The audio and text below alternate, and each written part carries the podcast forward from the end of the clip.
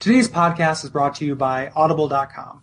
Get a free audiobook download at www.audibletrial.com forward slash watch out for fireballs.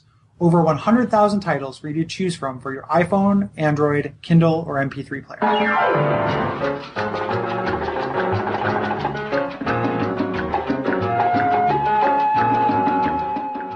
Hi, my name's Lou, and today I'll be reading the internet for you. Why? Well, why not? And for today's what? We'll be using my Watch Out for Fireballs brand Quantum Computer to visit the forums at No Mutants Allowed throughout time. For those who don't know, No Mutants Allowed are rabid fans of the video game Fallout. Let's get started. In the Fun to Seckle subforum, in the History Should Be Better forum, forum admin The Master's Pet starts a thread entitled Penicillin, At What Cost?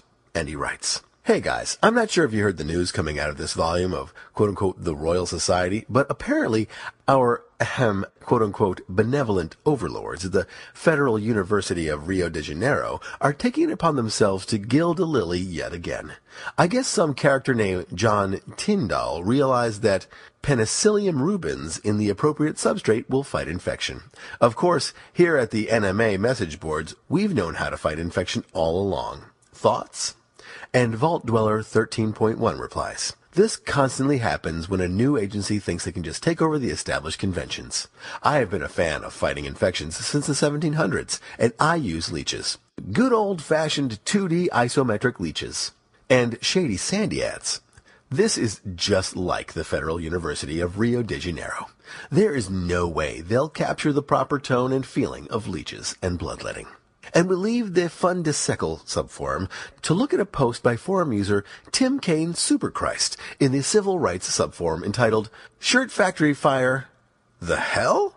And he says, I don't know if you've been following the New York Post, but apparently the government is all up in a tizzy over labor reform due to some sort of triangle shirtwaist factory fire nonsense.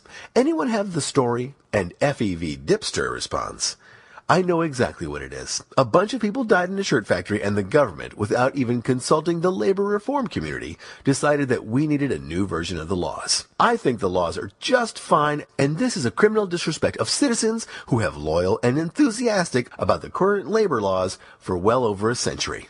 Why change what works? And 80 Tum Anonymous adds, Dipster, I completely agree. We saw the same thing happen during Te American Rev. Bunch of 2D classic style colonies were waiting for a proper similar progression and then a bunch of idiots with no sense of history go and start a revolution without consulting us all. And the glowworm response. When will they learn? I suggest everyone on No Mutants Allowed agree to boycott these new labor laws, no matter how well received they are or how many of the original founders give their blessing.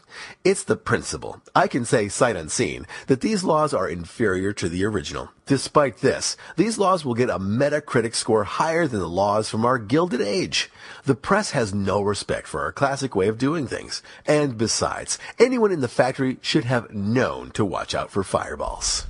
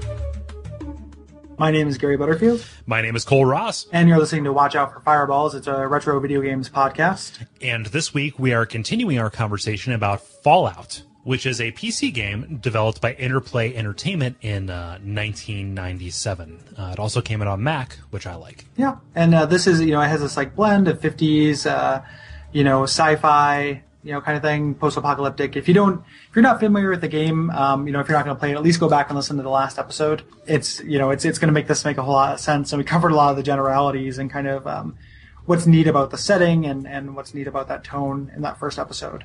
Yeah. So the purpose of this episode is going to be talk, you know, it's going to be to talk about the back nine and to really discuss the product as a whole, and also kind of how it brings all of its themes uh, home. Yep. So the so the plot so far, um, you were tasked with uh, getting a water chip for your vault. You live in this, this giant underground vault, and uh, it, the chip malfunctioned, so you need water. And uh, where we're picking up is you've saved your vault's water supply, but you discovered a greater threat. Um, so there's this booming population of mutants and super mutants, and the overseer tasked you with going out to find their source and stop their advance. Yeah, so when you're investigating this threat, you're drawn to the Brotherhood of Steel, which is this organization that seeks out pre-war technology in order to, uh, you know, ensure the security of humanity.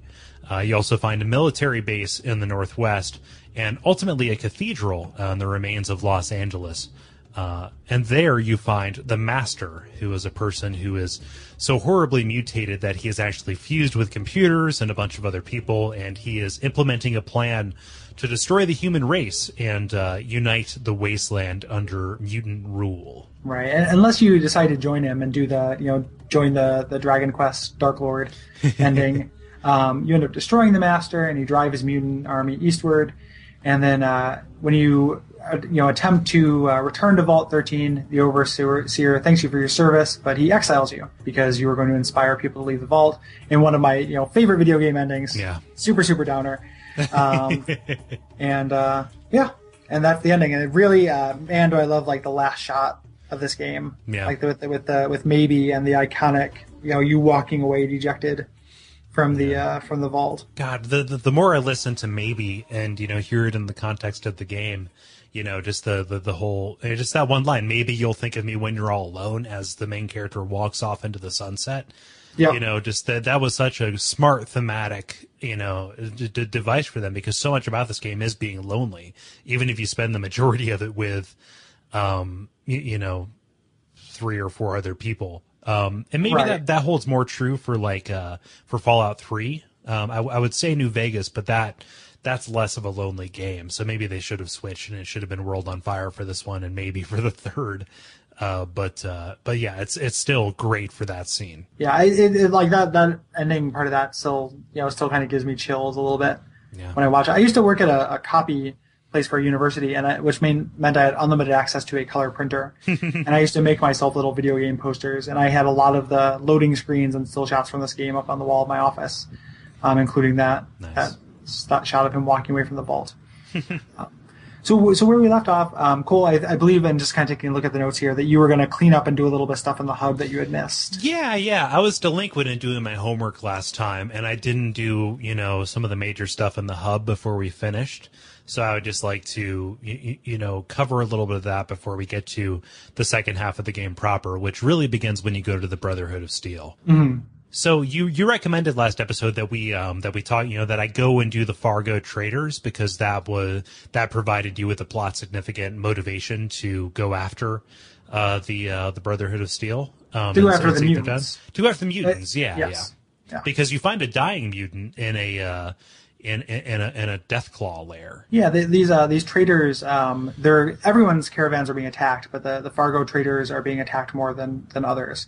Right. And uh, you, you know, you go to investigate, and kind of following some clues in town, you find out that um, you know some people believe that it's a, a death claw. The um, the crazy the crazy dude brings you out. This Slappy, Yep. Slappy brings you out there. I think. Yes, he um, good old does. Slappy. You have, to talk, you have to talk to Harold because he's one of the only per- one of the only people who's ever encountered a death claw um, and escaped quote unquote alive. Hmm. Um, Slappy, everyone, he has a floating quote, uh, quote where he says, uh, "Let's play thermonuclear war," which I always appreciated. Yeah. Um, but the uh, yeah, and then this is the first time. So you go out to this cave and you think it's going to be a death claw, and you do find a death claw here, and this is your first fight of them. And it's kind of the first like boss fight in the game. right. You know, like the game doesn't isn't really structured that way. Um, there are a couple of things you can consider bosses later on as well, but the uh, you know this is this is a, a big serious tough fight. Um, and if you um, you know a lot of characters are kind of speaking in hushed tones about what a death claw is, and they build it up quite a bit. And apparently, like I guess it's it's very similar to it's based on um, the Dungeons and Dragons second edition art for the Tarrasque. Oh, really? Or the, the first edition art, but the second edition art is the one that I know. But yeah, if you look at a Tarrasque or Google image search that, that's what the Deathclaw is based on, Huh. according to uh, Chris Avellone and his uh, Fallout Bible. See, see, I, I, always, I always thought of the Tarrasque with, uh, with, with more of a like a turtle-like appearance, but I could see that actually now. Mhm. Wow.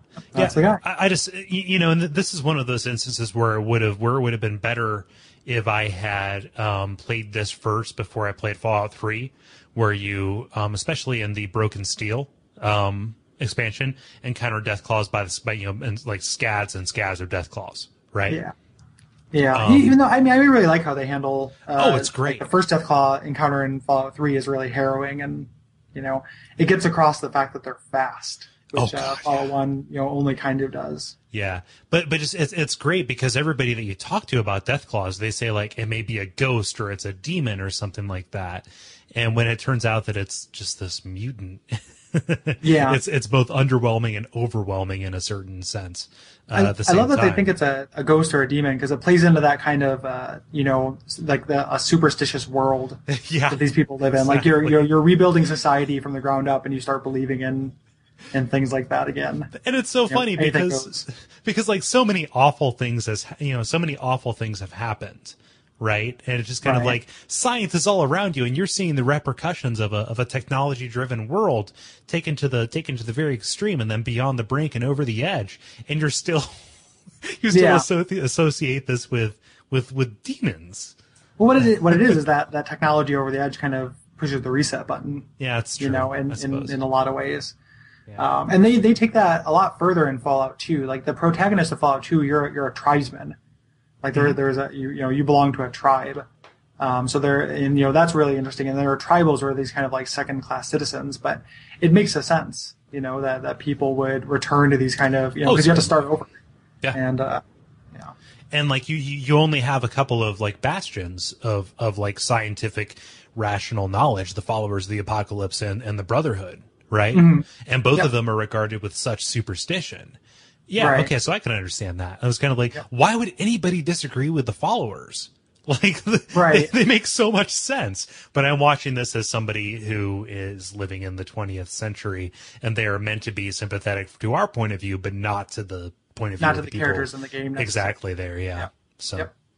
Um, when you when you finally take out this Deathclaw, how did you uh, purport yourself against your first Deathclaw fight in Fallout One? I um had him so outnumbered, and I, I had I had already um like given Ian the uh, the sawed off uh, sniper rifle, and you know Tycho had the uh, the the the combat shotgun, and I had the sniper rifle. It actually went really really well. It only took one try, which is which is saying a lot for me personally, and it was just a matter of. Um, I would I would take a shot and use whatever AP I had left to keep my distance, um, and just trying there. And I got a couple of he got a couple of hits in on me, but uh, but in general, it was kind of like I got this.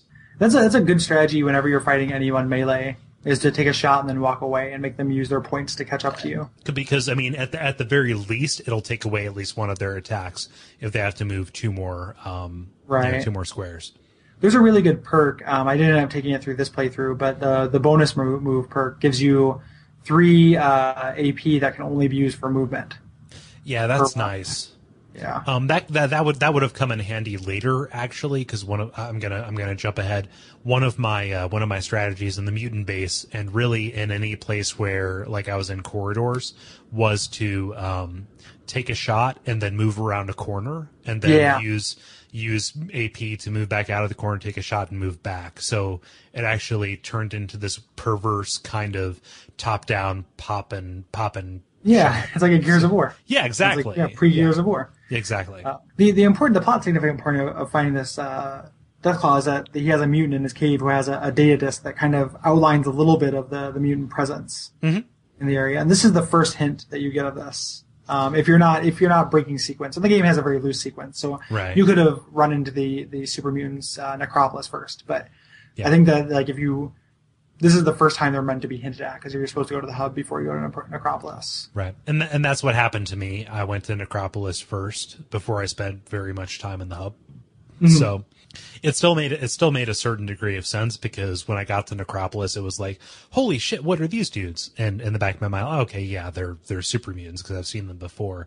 But that provided enough justification to go back to the Overseer and say, um, hey, yeah, there are these dudes, they're big and green, and they want everything. Yep. Yeah, yeah. Um, so speaking of like breaking sequence and stuff like that, um, this is something that I did a little bit later, but it was r- related to the hub. So last episode, you told me to go to somebody in the warehouse district, um, and fight a bunch of gangland toughs and free, uh, somebody who was being held hostage. He ended up being uh, like a like a brotherhood initiate, and it was a tough fight. That was a that was one of the harder fights that I had Yeah. to like reload on more until I found the winning the winning strategy, which was to fire through the windows. Um, I did that, and I don't know if I got the uh, the benefit that you were alluding to when you were talking about that. So can you can you um, tell me more? It's um it makes it's one of the pathways to getting uh, power armor in the Brotherhood of Steel. It's the easiest pathway to getting it. Is it? Yes. So it may be, but it also this game has a lot of um, like esoteric stuff going on behind the scenes. So it may also be attached to a to a skill roll. So it may be something where if you do this, it brings up the option. Like one of the people you run into in the Brotherhood of Steel, you can you can ask about. He says, "Oh, thank you for bringing back, uh, sending back Vance." Blah, blah blah. Is there anything I can do for you? And like one of your your if you say yes, then you have an option to ask for like some weapons or ask for a power armor.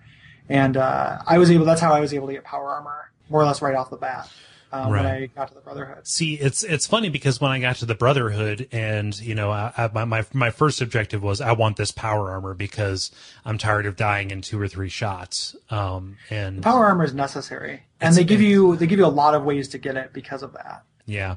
The way that I got it once I got to the Brotherhood was um, trickery, actually, in the way that I play it, because you know I was talking to uh, the guy in the uh, in, in, in the armory about like, hey, what are you repairing here? And saying, yeah, we've got this, we've got this power armor. It's got a defective eyepiece. It's just not as pretty, but they won't, they want to prove it, etc. And he hinted that he needed this item and that uh, the quartermaster uh, would be able to give it to me. I was like, oh, cool. So I can just go and convince him. So I just, you know, I talked to Michael, the quartermaster. I was like, hey, this is an emergency. Like, I need this now or else people are going to die. I took it down. I gave it to him. He repaired it and I just stole it. yeah, yeah, that's perfectly valid. You can also, um, you know, kill. Like it's it's pretty tough, but you can kill for it as well. Like I've done playthroughs where I've I've murdered my way into getting power armor, and uh, that's really that's really tough. Does that aggro the whole base? It does, but there's so many corridors and doors in the base that it's it's nothing but choke points. So you can you know it's it's you don't take on very many people at a time, but a lot of them are very tough. Um, you know, but you, most there aren't very many people with power armor in the Brotherhood of Steel. They're the kind of guards near the elevators, but a lot of the people are just wearing the combat armor. Yeah, it's either the paladins or the scribes. Um, I like when you first get to the uh, the the Brotherhood of Steel and uh, you run into uh, Cabbot, who is voiced by uh, um, uh, Moll from Night Court. Really? Yeah. Huh.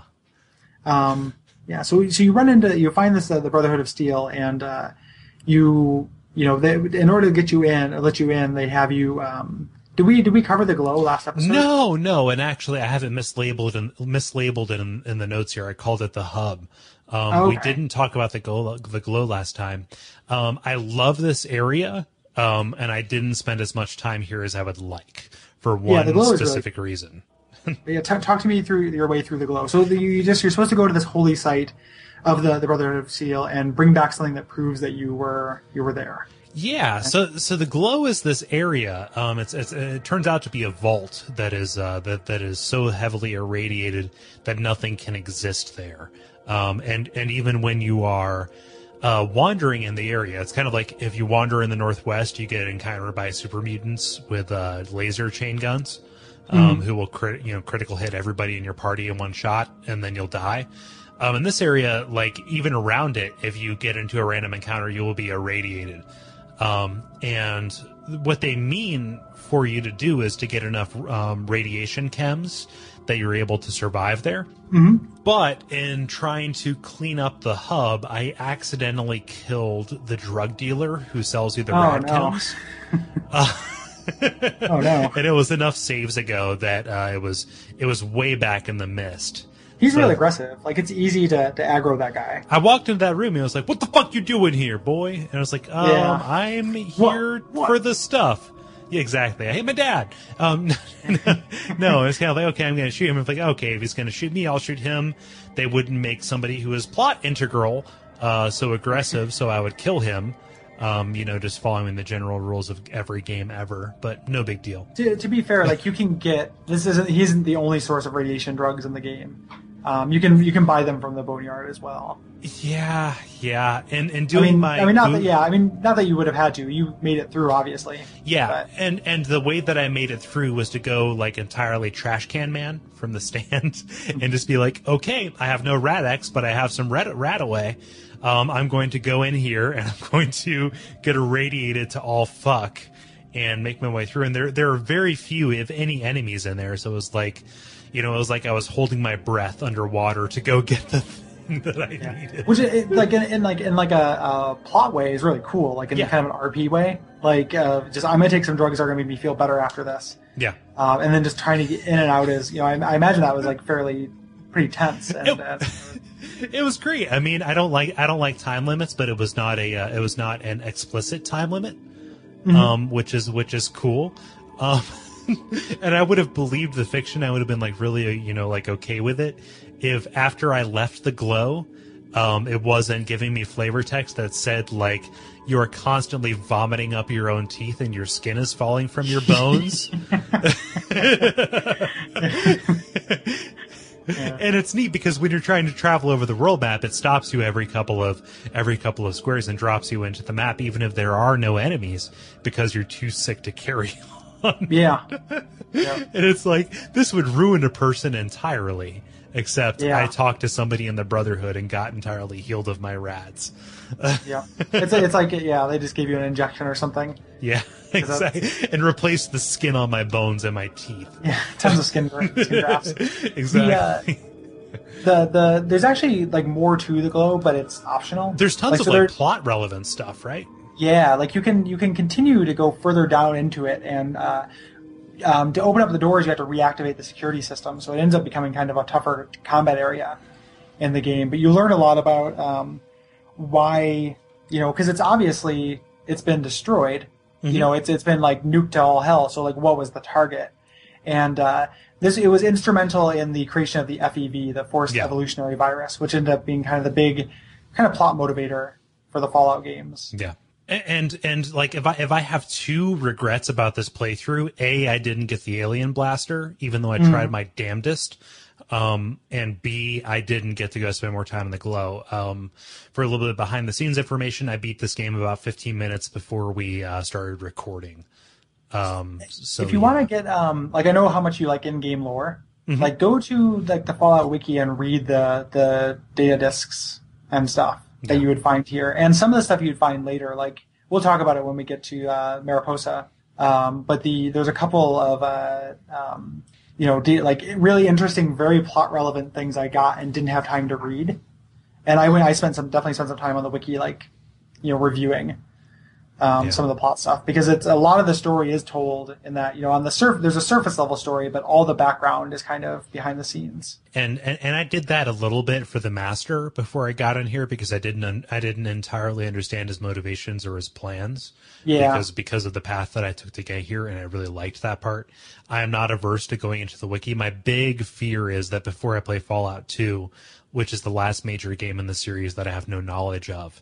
Um, you'll get that spoiled yeah, yeah. Yeah. So I, I'm afraid to touch any of that, like even the TV trope summary or anything like that, yeah. until, I, Rele- until I relevant get here into it. like yeah I mean that's um, but when you get back into the Brotherhood of Steel you know you're able to get in you do that trickery to get uh, the power armor and there are a lot of different ways to get it um, and you learn a lot uh, from the from this area um, I always thought the Brotherhood of Steel was really fucking badass like I, I like these guys a lot um, kind of throughout all the games. Um, one of the cool things is there's a, a lady there who will do surgery for your stats, um, and it has an interesting cost because like you you have all this money that you've been saving up, and they're like you know she tells you like I can increase your perception by one. It's going to cost you two thousand caps, but it's going to take four weeks. And before the second time limit was removed from the game, like that was actually really substantial. That's a big You deal. know, so you- Yeah, so you had to make this kind of cost benefit. You know, like maybe you know one more point of dexterity or agility is going to give me enough action points to succeed, but I'm going to have to be twice as quick because you know I have that much less time.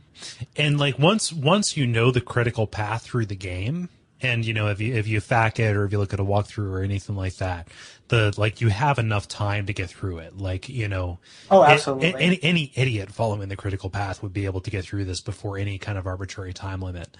Um, but uh, if you if you weren't operating with that kind of tether, you know, there's nothing to stop you from just like, well, I don't know where to go, so I'm going to explore every single square on the map. yeah, and that's Yeah. a you know, and that's well, in the game, like I think we talked about this last episode, but the game has like you know, when you talk to people, they say like, hey, you know, there's another time you can ask them. Like most people have an option to ask them about other settlements, Yeah, and they can put them on your map. So the game isn't meant to be really played that way. right. Like, uh, but I uh, took too long in my playthrough. So when I got to the ending, like I got a lot of downer endings for a lot of different uh, places because Yeah. I, I think that they're in time. So you know, if you spend some time and do the side stuff, you kind of get. But I like downer endings, Yeah. and, and I'm you know I'm into it, so it, it doesn't bother me. But it definitely happened. Yeah. Um, did you get so super critical though? Did you get the uh, uh, autopsy disc? Yes. On the Brotherhood of Steel? Yes, Okay. I did. Um, and I was very happy with what that enabled, and we can talk about it when we get to that point. I just Um, want to, yeah, we I don't want to spoil, like, jump ahead too much, but I just want to make sure you got it because it's a one of the most plot important items in the game. Yeah, and it's not telegraphed really at all. Um, I No. was I was curious enough, you know, for, from a serious standpoint about mutants because I know that kind of this this plot line is where everything kind of stems from in the series. Makes sense Mm-hmm. because it's the first game in the series. Um, and so just like anything I could that I could learn about the mutant threat, I you know I was I was I was hungry for it. So when she said, "Oh, but they can never propagate," I was like, "Well, why are why do they exist a hundred years later?" Um, Right. And I was like, and let, and let me follow this. And I was like, well, what's your proof? Like, I got this, and I you know uploaded to my Pip Boy, and I got rid of the data disk a while ago.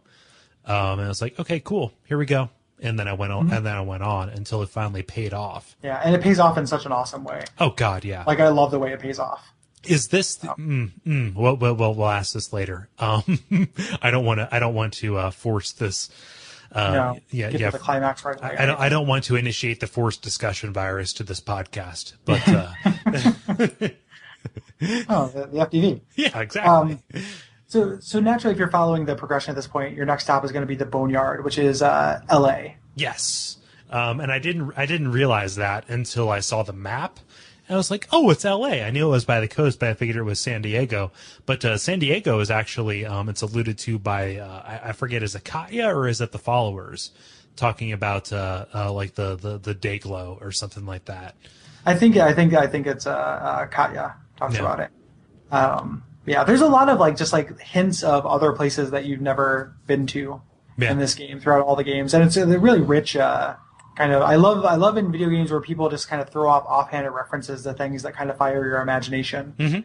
You know, so they just bring up something like there's a thing in um, in the Fallout Bible where they talk about uh, Salt Lake City being overrun by mantises.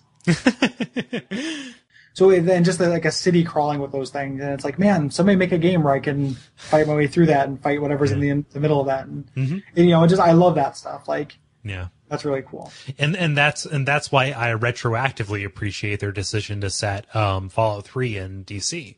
Yeah, man, the lore in this game just uh it's it, like it, uh, it's, it's got it's got two sides to it. On one side, it feels like a very straightforward, simple kind of game, but playing it in hindsight with with, with knowledge of at, at least of what three and New Vegas do, I just I like I feel like I'm appreciating appreciating it more now than I would have appreciated three or New Vegas if I had played them after playing this yeah, yeah. um, No at- or at the or at the very least appreciating it as much as if I did it the other way around. It's it's very cool.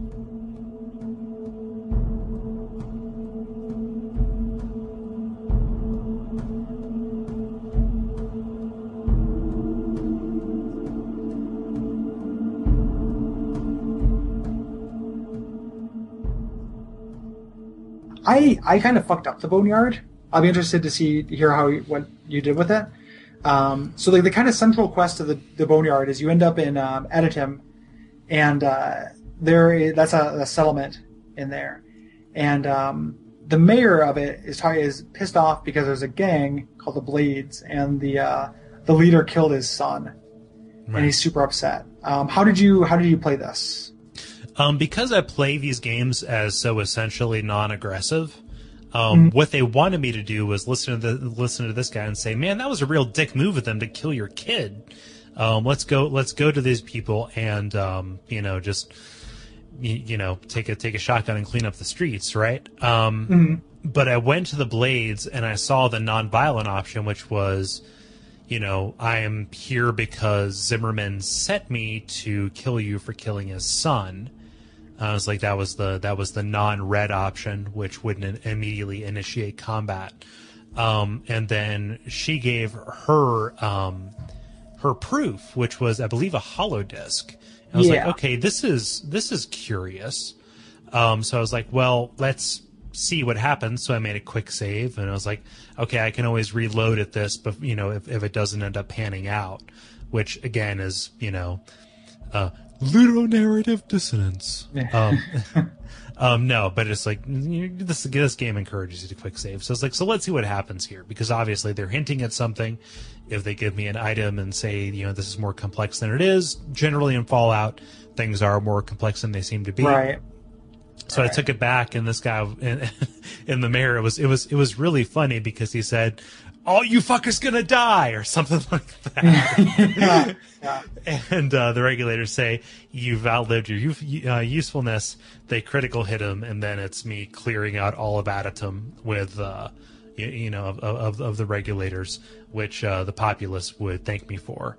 Um, Which, which when when I did it, I mean, how much of the populace survived?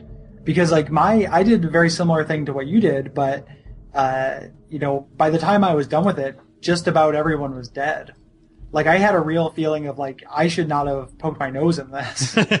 you know, like everybody Yeah. here wishes I they never met me because I showed up and, and caused this trouble, and uh, you know hit this tipping point that you know, you know these uh, these kind of enforcer people are kind of you know keeping this this townspeople um, you know around just to, to keep control over them, and I was the person who kind of fucked that up, and so many people died, like more or less a ghost town by the time I left. yeah, I did. Did you get the gun runners involved at all? I, I did, but I, I there's an interesting um, thing that I thought was a, a problem in the game, but it actually gets explained away. So, the uh, when you when you go back and you you talk to the the leader of the Blades, and she says that uh, you know no, this is Bunko. Um, you can encourage her to fight back, and she says how they don't have any weapons, but the gun runners might um, you know hook them up. So if you go to the gun runners, which for a gun store has a really remote location. I'm like, who are the customers of the gun runners?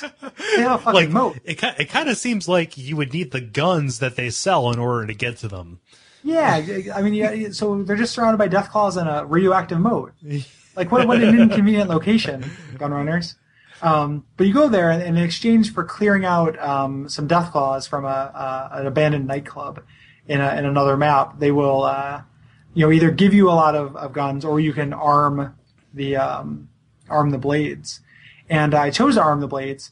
And then when I went to um, back to the leader of the blades, she's like, "All right, you ready to take him on?" And I was like, "Let me go see what uh, the mayor has to say first. And she's like, "Well, I don't recommend it, but go ahead." And because I just wanted to see if, like, if I told him, I couldn't remember if, like, if I told him about it, what would happen. I went there, everything went to shit. I reloaded, and she was gone. And I, I thought it was What? an error, like she like disappeared. I thought it was a problem. But then when I, I learned that if you go there and kill all the regulators, if you come back, she's she's back, and she says she's went into hiding because you went to go tell the mayor, Right. and she was scared for her life. Hmm. So Yeah. See, for me, it was a matter of um, I can take on one death claw, which you found in the, the you know the Fargo quest. Um, I couldn't take on three or four to get to the gun Yeah. runners, you know. So I was like, well, let me see if I can take them on on my own. And in um, posthumous FAQing, I um, you know, found out that if you involve the gun runners, it's more likely that you will aggro the uh, the general community. Whereas if it's just you, you know you, E, and Tycho, and Dogmeat, um, you're actually able to control the carnage and I was actually able to like take out one building, quick save because like I like the the combat was so separated, and it was just a matter of going building to building, building and clearing out the regulators once they aggroed me. See, I, something there may have been a scripting thing because as soon as the the fight started, so one thing I did is I went into combat mode right away to try to save the mayor, so I can kill that guy behind him. And you can do that if you can kill him in one turn. You can save the mayor, and I was like, oh, maybe he'll have neat dialogue for me if uh, if he survives. He's not meant to survive, No. and he just kind of glitches out. But something happened, and the entire town more or less went kind of aggro. So the combat was taking forever because I was waiting for people all the way across town to get murdered by regulators, and it was all these named PCs were popping up, getting killed. Um, I did, wasn't able to get the hardened power armor because of it. Yeah, yeah, Uh, I was yeah, happy. Miles got killed. Yeah, Mi- Miles and uh, the, and the blacksmith dude. Yeah, Mm-hmm.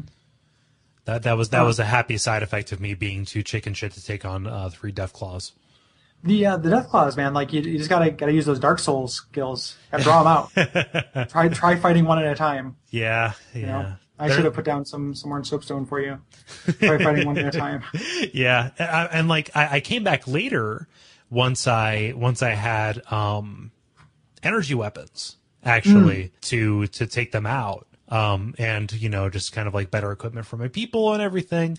And like there, there, there was something that made the difference between where I was when I first did this quest and when I cleaned them out in order to keep doing the, uh, the hardened, the hardened power armor quest, uh, which I was happy I did because it made me fucking invulnerable. Yeah, yeah. You get. I mean, the, this the power armor is one of the like the most empowering power. Like just say power like a thousand times. One of the most empowering power ups in like video game history. Right. Like it's such a big deal, and that's one of the things I don't like about three and four. Is it's not such a big deal in three and four. No. Like, and it doesn't. Uh, it, this bumps your strength four points when you get it, and the best ones in Fallout Three are weight neutral. Right. Like because it had, you know, it just boosted enough to so it doesn't, so it pays for itself weight wise. Um, but like in the first two Fallout games, when you get the power armor, shit is on. And the second one is better about keeping things balanced. Like there are bigger, badder forms of power armor and bigger, badder enemies that can still hurt you when you have it. But being able to get this kind of like super armor that makes you immune to just regular bullets, I really like. Yeah. That makes sense to me. I like the flavor text that comes out once you have the power armor, um, which is like uh, when somebody gets a critical hit on you, but it does under like 10 or so damage, which says like, you know, they scored a critical critical hit on you for three damage. Uh, you know, the, the, the bruise will last a while and maybe you can talk about the scar at parties. Yeah. yeah. but it's like, so, like, so No not a big deal. being- being shot.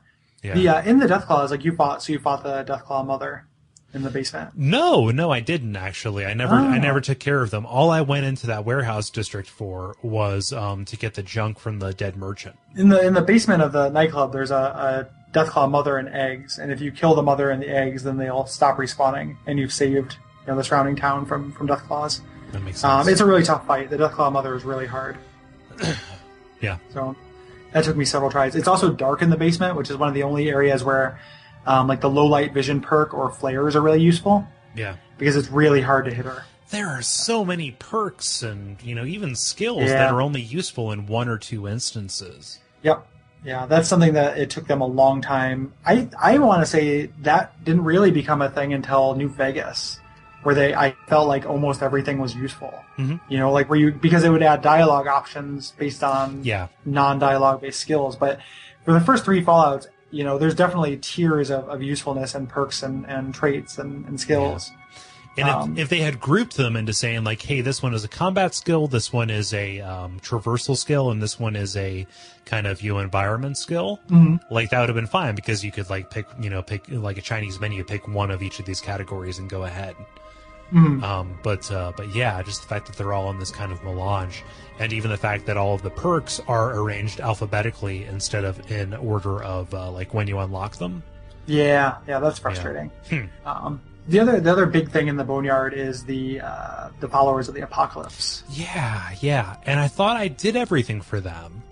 Um, you know, I, I went there and I got Katja, and I talked to Nicole, and I found out I found out about the uh, uh, history of the followers, and I was like, yeah, Dad, I dig it. You know, it's great. You know, I, I'm on, you know, I'm on record. Um, as saying the, the, the, the followers are the coolest part. that, of that's a new voice for you. What's that?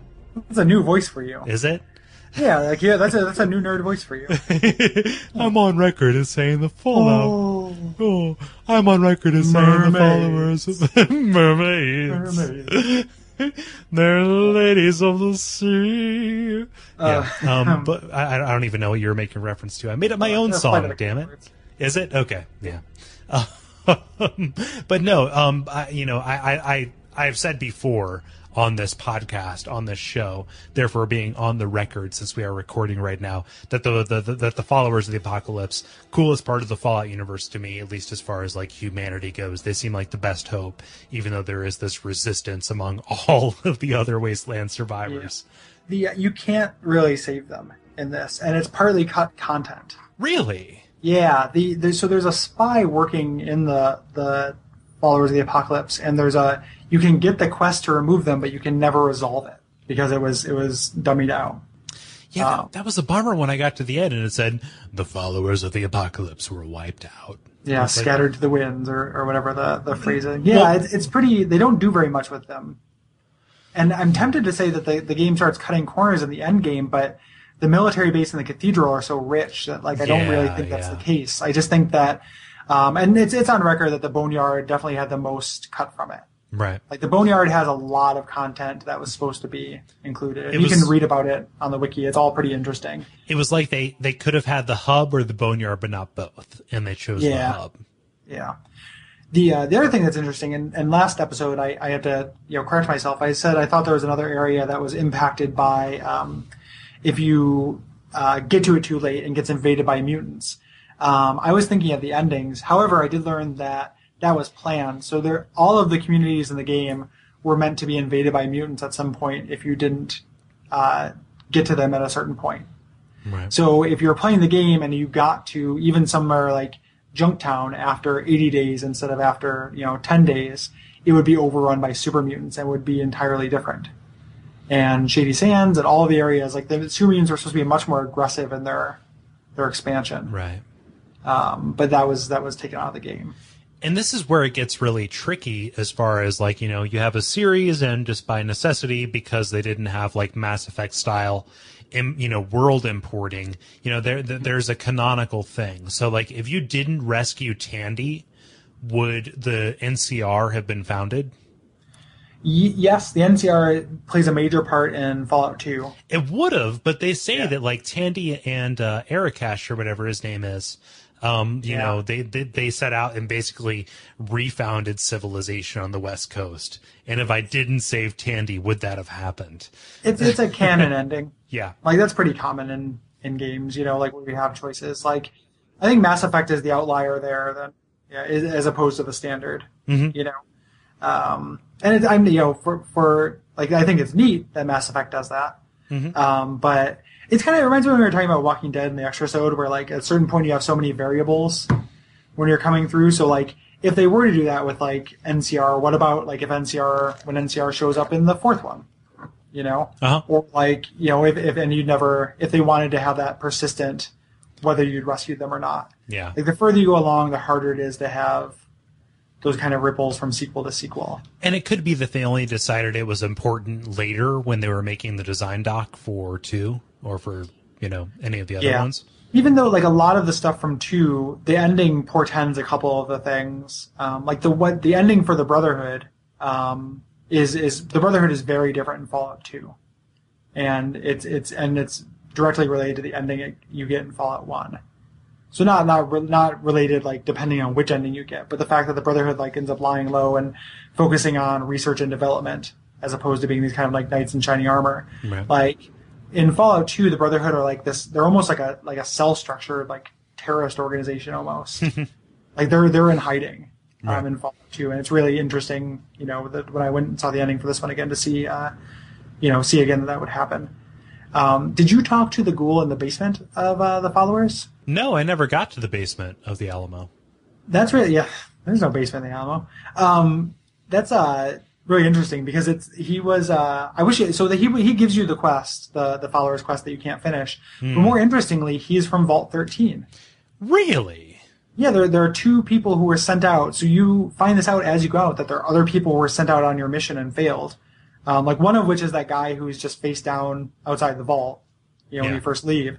But this guy was also sent, and he has this whole story about uh, he went to Necropolis, and that's where you know he thought that that was where you need to go, and he got caught by super mutants, and uh, you know, uh, and just barely managed to escape Right. escape them after getting um, I can't remember if he said he got dipped or not, or if he just turns into he just got exposed to radiation, but he's got turned into a ghoul, Yeah. and he's kind of like seen the light because of the followers of the apocalypse. Right. But I love that like revelation, like oh wait, you know when you're talking to him, it's a real creeping kind of revelation. It reminds me a little bit of like Torment, where he says, you know, he's like. No, I came from a vault, and you you can just ask him regular questions, and you'd be like, "Where was this vault?" And he's like, "Oh, it was north of here." And you're like, "Was it south of Shady, Shady Sands?" He's like, "Yeah, it was." And and you'd be like, "What was the number of the vault?" He's like, "Oh, it doesn't matter." It's like, "No, no, no. You know, It definitely does. yeah, it definitely definitely matters." And you know, it's like, "Oh, I'm from Vault 13." You know, it's just Right. kind of crazy um, that somebody went out and got ghoulified. Like, like, like, whereas in Torment, the horror came from like, oh, that happened to me before. It- with with Right. this, it's like, oh, this could have happened to me. Right, right, right. Yeah. Yep. Huh. He's, he's a nice little detail NPC that's very easy to miss. Hmm, yeah, as as evidenced by the fact that I missed him.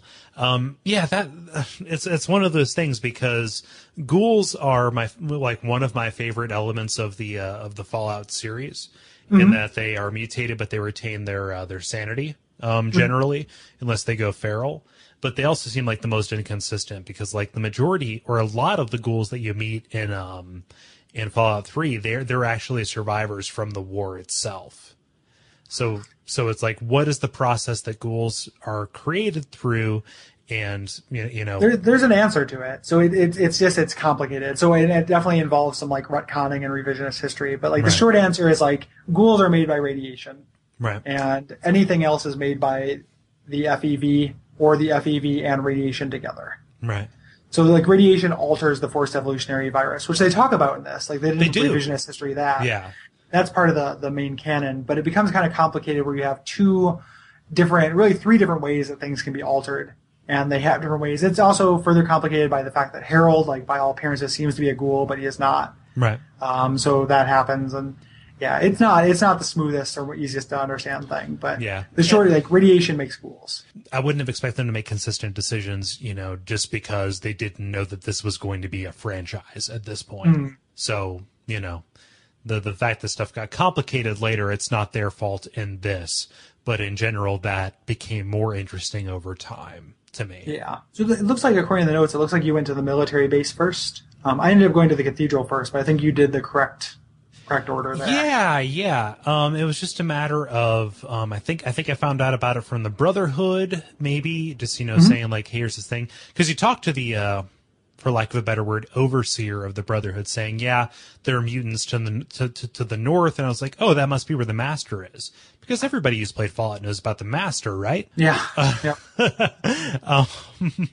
and so once I felt like I was, um, once I felt like I was geared up enough, and actually I spent a lot of time looking for the alien um, blaster at this point. Yeah. Um, you know, so I, I went through and I and I and I explored a lot of the map, and I I spent like one perk on the outdoorsman um thing, and I bumped up my luck as much as I could, like with the uh with the fortune teller in in in, in the boneyard or Adi- Adytum, uh, but I couldn't find it, and that was one of one of my bigger bummers in this. Actually, I know it's Yeah. supposed to be like a, you know, a bonus thing um, that that not everybody is supposed to get, but that was one of my favorite moments in Fallout Three. So when, once I found out it was a thing here, that's beside the point. I found plenty of energy weapons that uh, that justified my my my back half of the game emphasis on that skill. It's a shame you, you couldn't find it. Like the the game doesn't do random encounters as well as it later would. Like there are there's like a handful of goofy random encounters and they're really rare. Right. So and, like as a, you know and I found a couple of them. Like I found the uh, the the Doctor Who one Mm-hmm. with the police box where I got the motion sensor, and I found um, the uh, the used car salesman, yeah and also the Celtic singer who who raises Yeah. your charisma. yep. Yeah. So In, in this playthrough, I just found the Celtic singer. Okay. And that, that, that, that, that's useful. That's nice, you know, but, uh, hmm. Yeah, I was just bugged by that because I was like, okay, I've got a night to kill here. So I'll listen to podcasts and just move and I'll kill whatever rad scorpions or rats show up. Um, but yeah, to, to, to, to no avail. That was my fault for chasing an obviously optional weapon, but, uh, Uh, uh, Pink Tail. exactly the pink tail. I, I love how we're coming up with this lexicon, with this glossary of video game concepts that exist solely as references to the to the most egregious examples of those things. Yeah, yeah. We. We you know video games at its worst. Exactly. Um, it's it's not as bad as the pink tail. No, no, by by no means, no.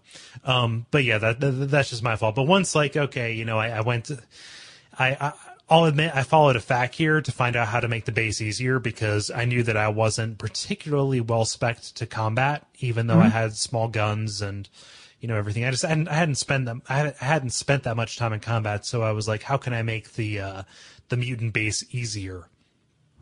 and um, and so I, I went to the mutant base and I saw that they were, that they were there, and I went back to the Brotherhood because they told me to scout it out, and um, and I find out okay, so yeah, we'll send an advanced squad for you, um, and kind of a fake cutscene where you go to the board meeting uh, for, for them. So okay, we'll give you three paladins, no big deal.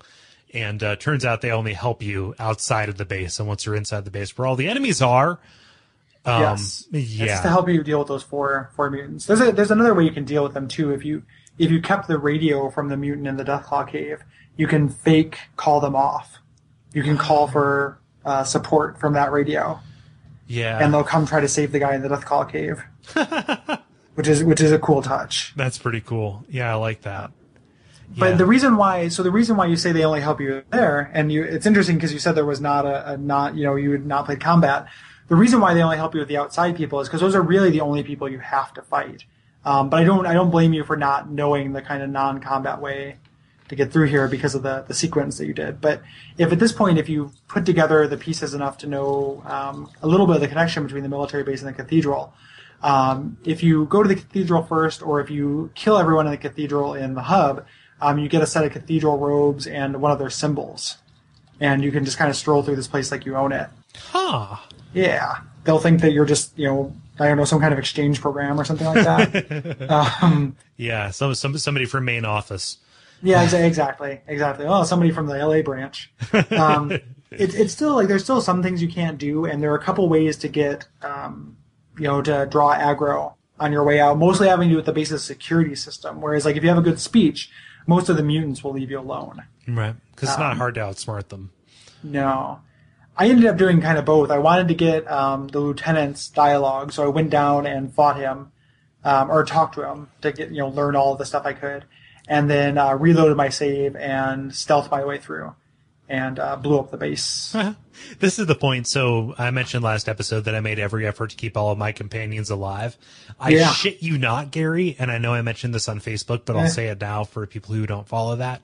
Um, I lost every team member, and I'm saying Dogmeat, Katja, Ian, and um, Tycho. Tycho, every teammate member possible. Every teammate member possible in one turn. yeah, like two of them went down to uh to to Gatling gunfire and uh and then the other two went down to a rocket. yeah. was It's- like- it's- Like like like why would you reload at that point? Like there would be no reason for me to keep you know like all of them alive, so why should I keep any of them alive? It's it's it's impossible to keep alive. Like I told you that before, like you can keep dog meat alive through manipulating the fact that he can't open doors and Right. putting him in force field kennels, more or less. Um, but it's insane to do so. Like the second one does companions so much better, and you can if you find power armor for everybody, all of your power, all of your companions can be wearing it as well, Oh nice. and they're useful through the whole game, and it just it improves upon it so much. You know, and it just uh, this one though they're really just a, kind of a band aid to get you up until you get the power armor. Yeah. I wish that I had the wherewithal to. I'm not even going to say the time. I have plenty of time. I'm a, I'm a, I'm a single person. Um, I wish that I had the wherewithal to play Fallout 2 like right now. Yeah, yeah, man. I mean, if you get some, if you get any time off around the holidays or anything, like I recommend it because it is it is a wonderful game. I'm gonna, I think I'm gonna try to, I'm gonna start playing my way through the series again.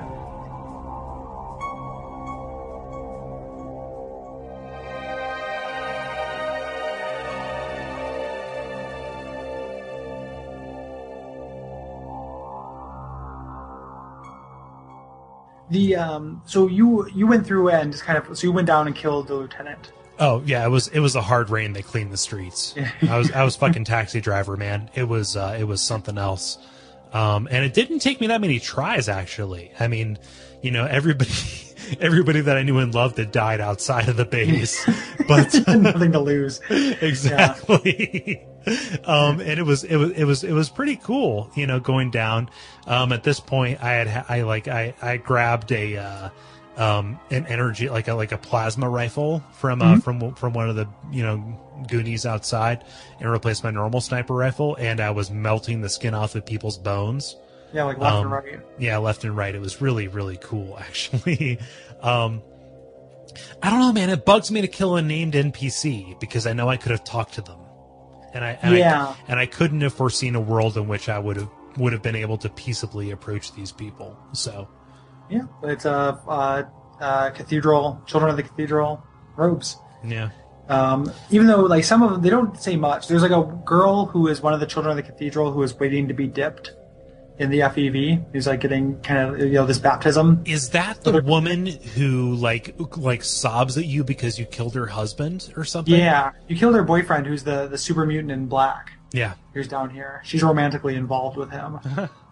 um, And it's funny because I wanted to be tactful and say like, well, he shot at me first, but all the dialogue options were like, well, he was a mutant. And it's like, Yeah. that's like, like I understand that, you know, in, in the context and everything, but that kind of sounds like bigotry to me. Um, yeah, you, you are there to kill every mutant. yeah, At this point, you are killing the mutant and their source of them. yeah, At this point, this is before the canon advanced to like there being like good super mutants. right.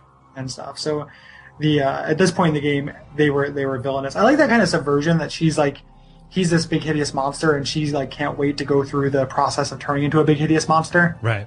To be with him. Like that's kind of a nice like I, I reverse Prince Charming thing. I looted a uh, a flower off of his body. I was like, "Oh, that's weird that he has this," but I figured it was like a, you know, uh, f- y- y- you know, just trying to humanize him or whatever. You know, even big even big monsters love pretty things. Um, Yeah. and and I, I got that flower off him. I was like, hmm. Um, I wonder if I can give this flower to her and make her okay.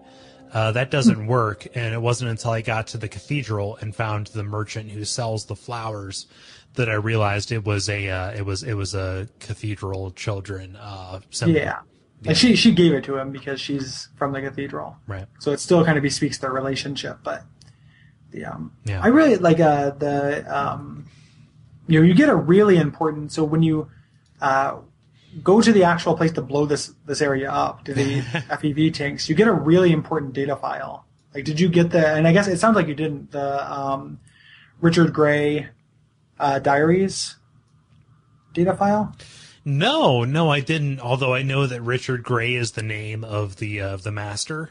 Um, Yeah. that is actually a, a fake name because his real name is Richard Moreau, uh, Yeah. which is a great H.G. Wells reference, actually. yep Um, and he and he he was exiled from the vault that was Vault City in Fallout 2 uh, Okay. for murder.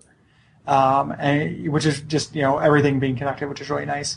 This is one of the most important like little bit of bits of lore you can get in the game because it explains why he's doing everything he's doing, and kind of and you have heard this, you know who this guy is because if you uh, paid attention when we were talking to Harold, Harold talks about exploring a military base and his friend Richard getting knocked into some slime and him not knowing what happened to him. yeah, So like the the seeds for this are planted, you know, one third the way through the game, you know, two you know halfway through the game, which is just really cool Mhm. that this you know, that same guy.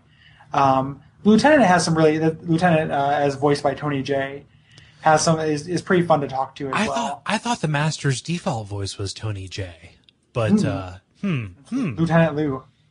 Yeah, no, I uh, the, the the only talking I did to him was between my finger and the trigger. So his uh his his uh guard uh criticaled me for 400 for 435 damage though, yes. which was pretty neat. Yeah, saving saving frequently. Like when you talk about you don't Iron Man this game, like you need to be saving because since it is based on rolls, like it's yeah. you never know when someone's going to attack you and just really luck out. Yeah. You know, I kind of like that. I mean, you could say it's bad design, but I kind of like that actual chaos.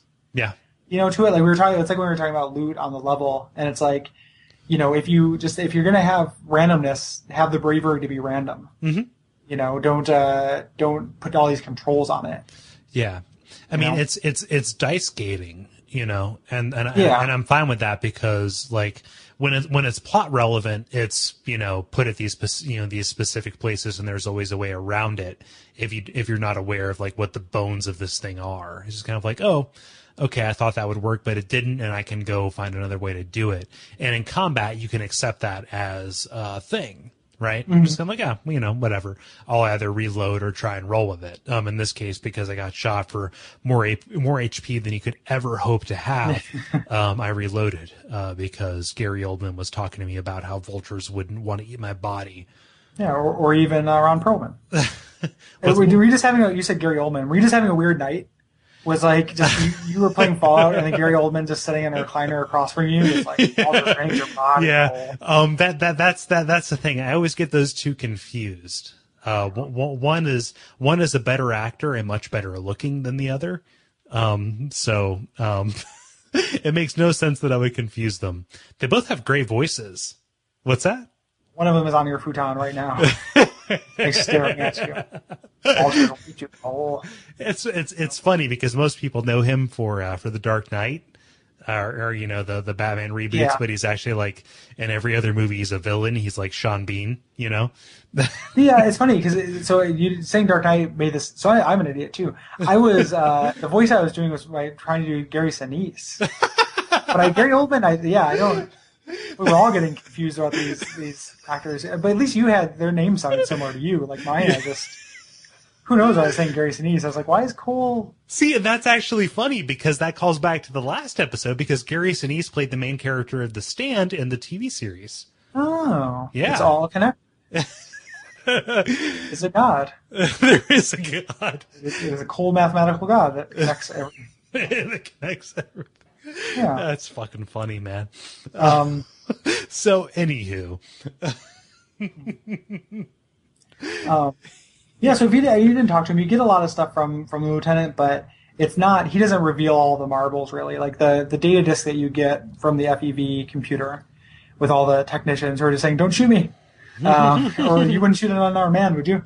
Um, they're freaking out, which is nice to have people actually react to you with anything less than. yes. Um, like I loved it when I, I first. This is uh, I went to the cathedral first, and that's where all my companions died.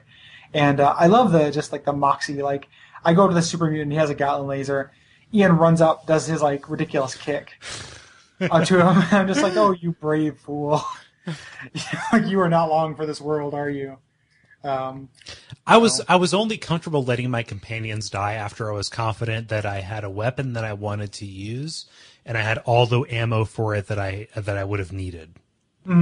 Um, because you know I was using them as mules for weapons that I would have liked to have um, reverted back to, but because I was at my weight limit, I would have you know like kind of like oh if they die I would need to pick it up and all of that. I was kind of like okay I have a plasma rifle I'm good I have enough microfusion cells to last me. Um, Yep. They can die because I don't need that Magnum or that combat shotgun ever again. yep, yep. You had to learn to, to let go of loot in this Yeah. game, which you know not always easy. Like they both my all my NPCs died loaded to bear with like stuff I would have liked to have sold. Yeah. But there just wasn't enough economy left in the game. And I like when I finished the game, I had about forty five thousand caps. Mm-hmm. Yeah. Well, you gambled. Like, Yeah. You ended up uh, getting a lot. Like, when you were talking about fighting the Deathclaw and you had the combat shotgun and the sniper rifle and, you know, all that stuff, like, that's not usual for that point in the game. No, um, I mean, and, it's perfectly valid the way you did it, but I didn't. I had way worse equipment at that point. and do you want to know the funny trick I found? Um, Hmm. I was I was hitting um, one and four on the gambling um, screen quickly Mm-hmm. enough that I eventually found out that if I held both keys down at the same time, it would actually just oscillate between the two of them. That's awesome. And so I found two pennies and I wedged them underneath those keys. and I and I went and did like dishes and vacuumed and shit. And, I it just came back with and I came tens back- of thousands of caps. Yeah. Um, That's is, awesome. is that cheating? Uh, you know, probably not. It just it's just saving yourself time. It's efficiency. Yeah. I feel kind of bad because I don't like that kind of like scummery, but it was like, huh, this is kind of neat. It felt it felt like a it felt like an engineering trick almost. It's a life hack. Yeah, it's a life. Hack. Use dish soap. Use dish soap on pans. Who knew? Um, But anywho, so so you, you blow up blow up the military base. yeah. at this point. Um, it's not enough to just kill everybody. One of the few cutscenes in the game, actually. Yeah, yeah. The end gets like weirdly cutscene heavy because you also run into one at the cathedral as well. Yeah, yeah.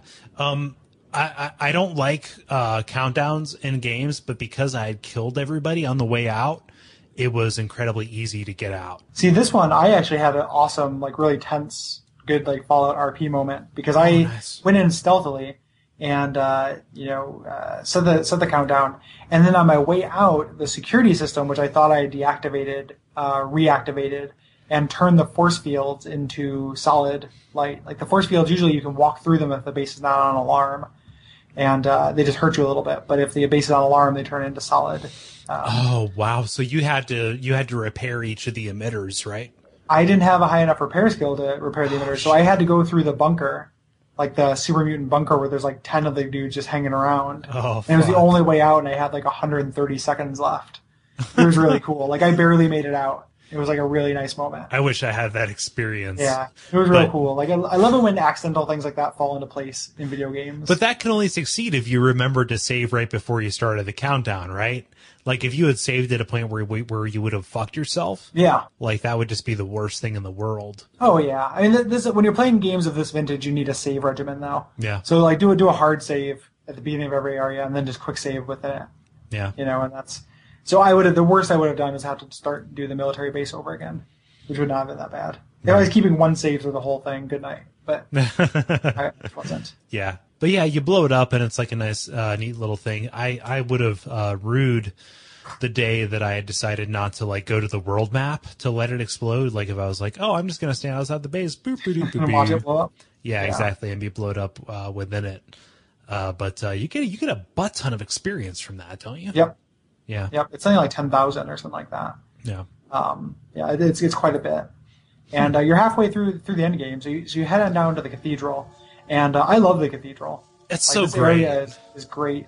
I like. I feel like the the, the, the route that I chose through it Mm-hmm. um, bypassed a lot of the content, and that was just a matter of me being more efficient than I needed to be. I should be able to fill in some of those gaps. Like this time, I Right, up right. kind of playing it um, specifically, doing these last two things of like talking to everybody. So I, the way I actually beat it was to, to stealth my way down and then dialogue my way through the end. But I actually went and did every, you know, talk to everybody I felt like I could talk to and and did as much as I could.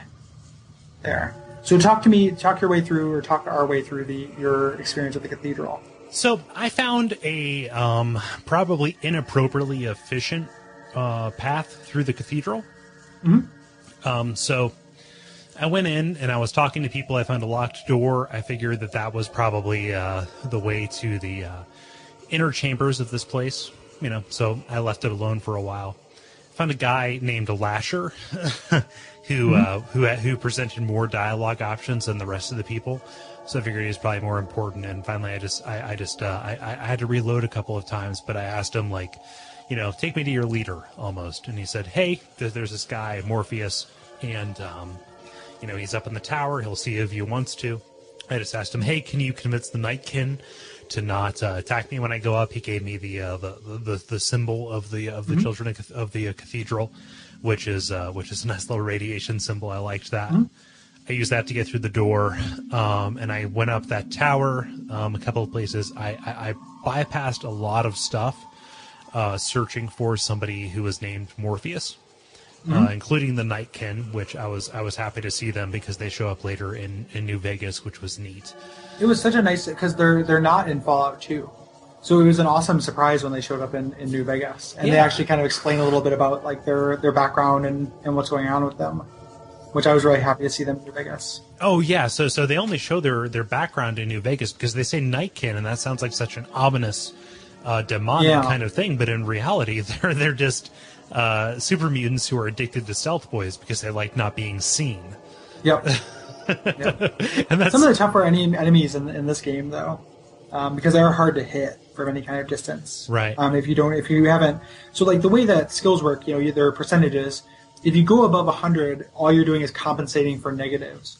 So you're for mo- in most skills, it's not worth it, but for your combat skill, it's worth going out to about 130, so you can so you can still attack Nightkin and everything. yeah. I never had to fight any of them. Yeah, Be- that's awesome. That's good because they're hard to fight. because I mean I, I had their I had their symbol, so it was it wasn't a big deal because they they like none of them aggroed me. So I was like, well, I will I will leave well enough you know well enough alone.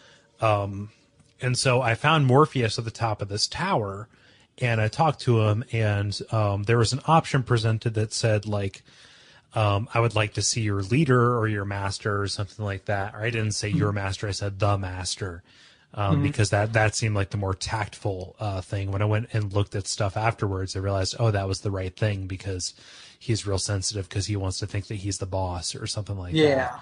Um, but uh, you know, I said that it's like, okay, well, I'll take you there, and I found out that that like that bypasses the entirety of that dungeon.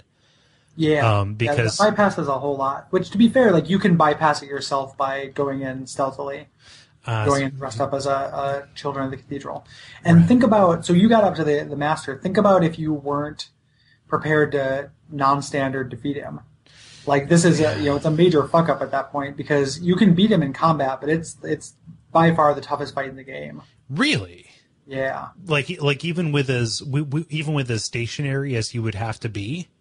He uh, so he has twin. Ga- anybody who those overseer chairs have like twin Gatling guns built into them. Huh. Um, so if you if you take a pot shot at your overseer in the in the first vault, you you learn that. Um, and he summons super mutants, and every Oh super, yeah, that would be that would be bullshit. yeah.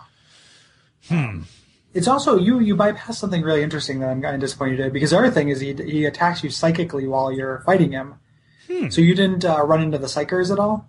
No, no. I, I, I went to Morpheus and was, I was like, "Hey, I've got something for you." I you know that, I said that because it seemed like the most likely thing to get a result.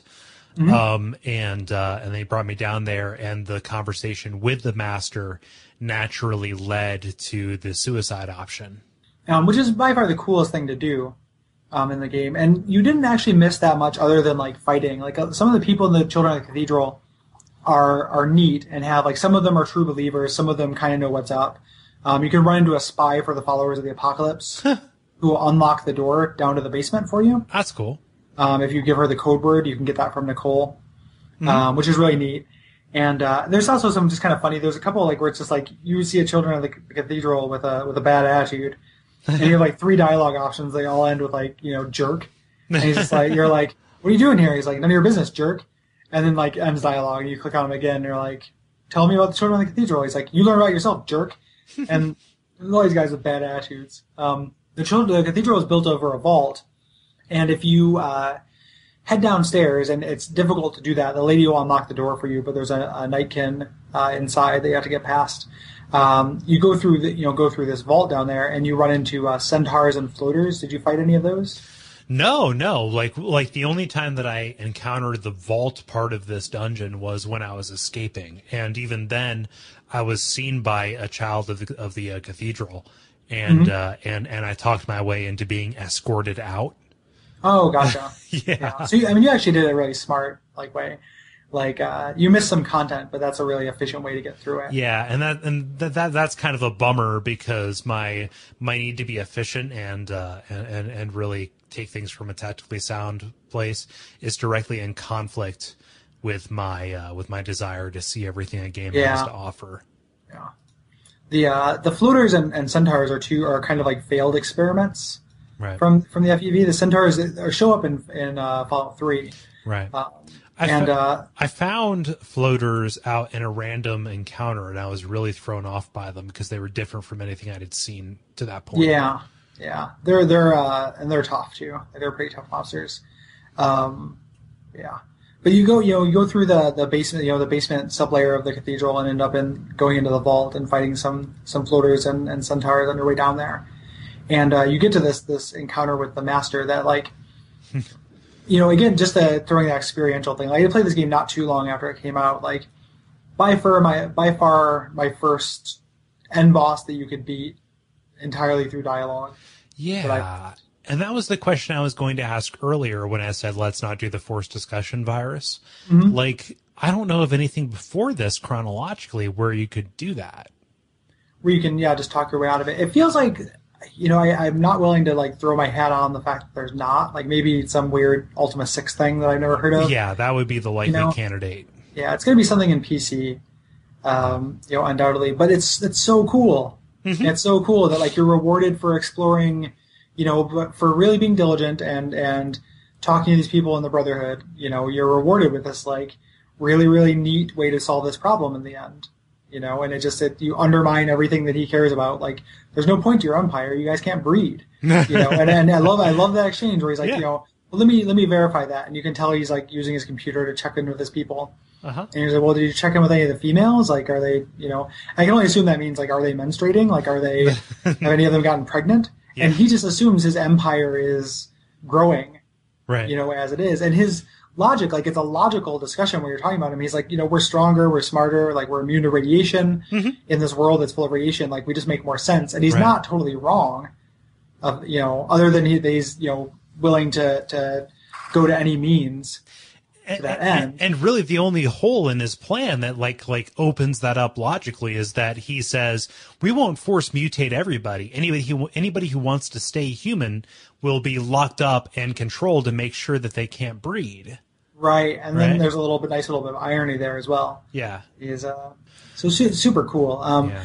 I, lo- I love the master. Like I love so- you know he's yeah.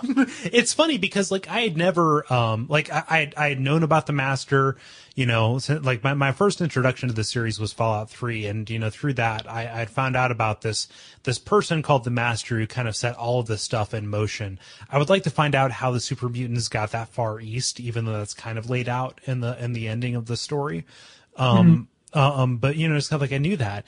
But like when I got to him I was still taken aback by the Yeah. style like by, by like the stylistic um presentation of this of this dude right Mm-hmm. like and and the, and the flavor text is one thing and i only encountered that when i was like walking out when it was giving me the like hey this is a corridor that seems to be made up of human flesh Um, yes you know um but uh but when i saw him it like the closest thing that like my mind could think of was uh was daffy duck and duck amuck like this is something that was maybe once a thing you could recognize but now it's so mutated to be like just this globular crazy oh man fucking Yeah, the- weird thing like even to the voice where it was bringing in different elements of the computer voice and the other people that he had subsumed to like grow his biomass so Mm-hmm. Fucking great like i he's was an awesome villain. Like and it, it, there's shades of like the uh the the Tzimisce or, or whatever it is from Bloodlines, like the flesh crafting, like people who can like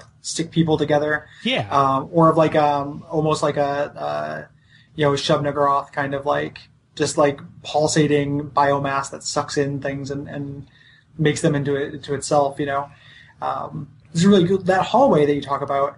So if you're approaching this the conventional way, like let's say you're just playing this like a shooter, um, he psychically attacks you on your way to that hallway really and you start getting really chilling flavor text messages and taking damage, um, similar to the, the radiation ones. Like your nose starts bleeding, your eyes start bleeding, all this stuff. And the way you get through it is that in there's a chamber in the vault that's full of uh, humans who have been experimented upon to get psychic powers oh no and one of them is uh, has psychic powers, and he wears a um, like a helmet or a, you know a, device, so he doesn't um, project outwards like a Magneto helmet, Yeah, essentially. And you can he will he'll give you one if you tell him that you want to be anointed on your way to the Great Richard or something like that, and he places one on your on your head. And then if you put that in your active thing, then his psychic attacks won't hurt you. Right. Which is just kind of you know a neat little thing about that flesh flesh hallway. Um, if you're actually trying to do this in combat, I feel like I've only actually beat this guy legitimately through combat once yeah because it is it is fucking hard. But why? I mean, I feel like you're not really meant to, given how cool the alternative is. So I talked um, Daffy Duck out of killing the human race and uh, cutting off his stalk eye and basically losing all hope. God, I love the visual design of the master. It's so Yeah. great. Yeah. Um, his voice acting is really good too. All five voice actors who contribute to his uh, his identity. So what shall it be? Do you join the Unity, or do you die here? Join. Die! Join. Die! Like for for for some reason that feels so much more evil than just straight up killing the dude. Yeah, like convincing. Well, you're undermining like his his his hopes. He's long gone mad. Like if you if you read the the file that you get from the military base, it's a first person kind of Lovecraftian like apocalyptic log to use a TV tropes term Right. of him after he fell into the vat, and uh, you get this creeping sense that he does not understand like what he is at this point. Right. Like there's a part where he talks about a rat going by and that he like takes it and puts it into his body, but he doesn't know how. Like he does it. It's really creepy and really really good. Is this Um, text available on the wiki? Oh yeah, Okay, yeah. cool. It's, it's it's one of the holodisks. Um, it's it's it's like it says it's something like um, you know, uh, Richard's diary or something like that. right. Huh. So, so very very cool. Like uh, you know what ultimately ended up happening to this uh, happening to this guy. Um, but you you do you know you convince him to blow himself up, or you kill him, and that causes a self destruct on that vault. Right. And uh, then you have another countdown to leave the cathedral, and you get kind of a better cutscene. The cathedral, all the windows blast out, Yeah. um, all the beautiful stained glass windows. Yeah, the previous And- cutscene was really just the vats blowing up, and that was about it. Yeah, yeah. There's a couple non-standard game overs that you can get as well. So that I mean that's Fallout. Like that's how you, Yeah. you know, that's how you beat Fallout. Yeah. Um, I posted on the Facebook page a really good non-standard game over where you're talking to the lieutenant. If you uh, they want you know the reason why they want you so bad is because you've been in a vault, so you're not as irradiated. Yeah. yeah. um, and that way you're going to make better a better super mutant. Mm-hmm. And uh, you can tell him where your vault is, and you get like a pretty lengthy, substantial cutscene of mutants invading your vault, all done through security cameras, and Oh, it's really wow. good. Yeah, it's up on our it's up on our Facebook page. Yeah. Um, and if you go along with the master, you just get a uh, you know yourself getting dipped Right. uh, right. cutscene, which is not as good. Do you uh, okay? So you so you get dipped. Do you do you see them going after the after the vault at that point, or is it Not just after you get dipped. It's two separate scenes. hmm, hmm, So- hmm. Presumably, well, because if you didn't tell them where the vault was, right? it, they, they don't know. But- I mean, they might find it eventually, but But I thought, like you, you know, to me, like like why the Vault thought that they were so threatened by the super mutants, that was retroactively justified by the fact that people who were irradiated made poorer super mutants, so they were looking for Vault dwellers because they would they would be better members of the army. yeah, yeah. So it just adds to it. I mean, they they were just uh, expansionist in general, Right. you know, and, and the original kind of vision for the game would have shown that a lot more. Like, if you had left the vault and found went to Shady Sands and found it overrun by mutants, like you'd be like, oh shit, Yeah. like they're you know they're fanning out from here, they're looking in caves. It's not going to take long for them to find mine, Right. you know. Hmm. But yeah, Fallout. Fallout. It's a good game. Yeah, I like it a lot. Fallout. so good. Fallout is so good. Fallout 2 is good. The whole series is, is so wonderful. Yeah. I even like like I've been reading the wiki and stuff because I've, I've just been Fallout on the mind. So mm-hmm. I've been you know even going back and it's just like I keep seeing these little offhanded references. Like I didn't know Harold was in the shitty Brotherhood of Steel PS2 game. Huh. And it's like I know it's not canon, but like, can I stomach enough that game to get to the Harold point? I should watch like a let's play of it. yeah. That would probably do me. That's the glory of YouTube, you know. Yeah, you don't need to play things that are bad. Right. You don't want to, unless you Yeah. run a podcast and That that's I mean get tuned. like that's a great thing about this about this project of ours about this about this ongoing experiment which is like i played metal gear metal gear solid and then immediately went out and bought the hd collection of metal gear solid 4 mm-hmm. like you know not to get too terribly meta or whatever but it's like we're, we are exploring a lot of games that were the foundation for you know stuff that iterated on that and not necessarily became better but you know uh, came out and were like hey let's let- you know let's let's expand and let's let's give you more of what you would have liked about this What's Um, any you, you know we're getting a lot, a lot of context. So like any um, project that focused on history or the past, Right. You know, it's like a big uh, big Nintendo thing too. Is like going back and learning where these things come from can kind of uh, engender them to you more, right and uh, and you know just like make you remind you what you love and and you know and I, the thing that I mean you know we poked some fun at the No Mutants Allowed people at the top of the episode. Um, the thing that's so frustrating about it is why can't there's a lot of what there is to love in Fallout in the later games, and it's so weird that you don't see any of that, right you know, and that, just that you you focus don't on these. That you don't see people appreciating like how much uh, you know Fallout 3 and New Vegas are like tonally identical to this Well, you know, there's there's like some minor differences, but you couldn't have made Fallout Three without being a fan of the original and without being, right you know, and and any of the things that came. I mean, tons of things wouldn't have. People like this game's really important in, in, in the history, and, and people people do love it. And there's just this weird, you know, you're not appreciating art right attitude to the to the rabid fans. Yeah that it's just kind of annoying to me because they, they, they- it's, it's it's laid down this really really interesting world and series that hasn't been. There's really nothing like it. Like when I when I first saw Borderlands coming out, I was ecstatic because I was like, oh, cool, you know. I that looks a little Fallouty. Like I like that that setting and everything, but it's really not or Rage or anything like that. Like Fallout Yeah. is really like one of the most unique game worlds, you know. And there's so much uh, world building involved in it. Like there's so many just little details from like the the fake products to like the you know the different animals, the way they're used, like the entire mythology of like the different vaults and what happened to them and and everything. And I man, I, I need you to play Fallout 2 because you have to get to the ending and like see what the because it ties up stuff. It connects to the later games a lot. Nice. So like you will, there's a lot to Fallout 3 in New Vegas that is important to Fallout 2. Um, but it just like it's just such a good, rich world. Well, having you know having played it backwards entirely, having played all of the 2008 plus uh, games, and then going back and hopefully going to play the you know the forebears of those, I appreciate the, you know three in New Vegas so much more now having played the first one like you know down to the sound design down to the graphical elements down to the the fake products which i love that in anything in any media let alone games right? You know these fake Yeah. things you know the fake drugs the fake food um you know just you know taking this and i can only see you know in in in, in a in a different light how lovingly the people at Bethesda and Obsidian had taken this original source material and made it into something great and new. Yeah, it's like just a new perspective. Like they, you know, and that's what gets in the way of people who want to go back. Like alternatively, like we, you know, we're damning these like No Mutants Allowed people a little bit.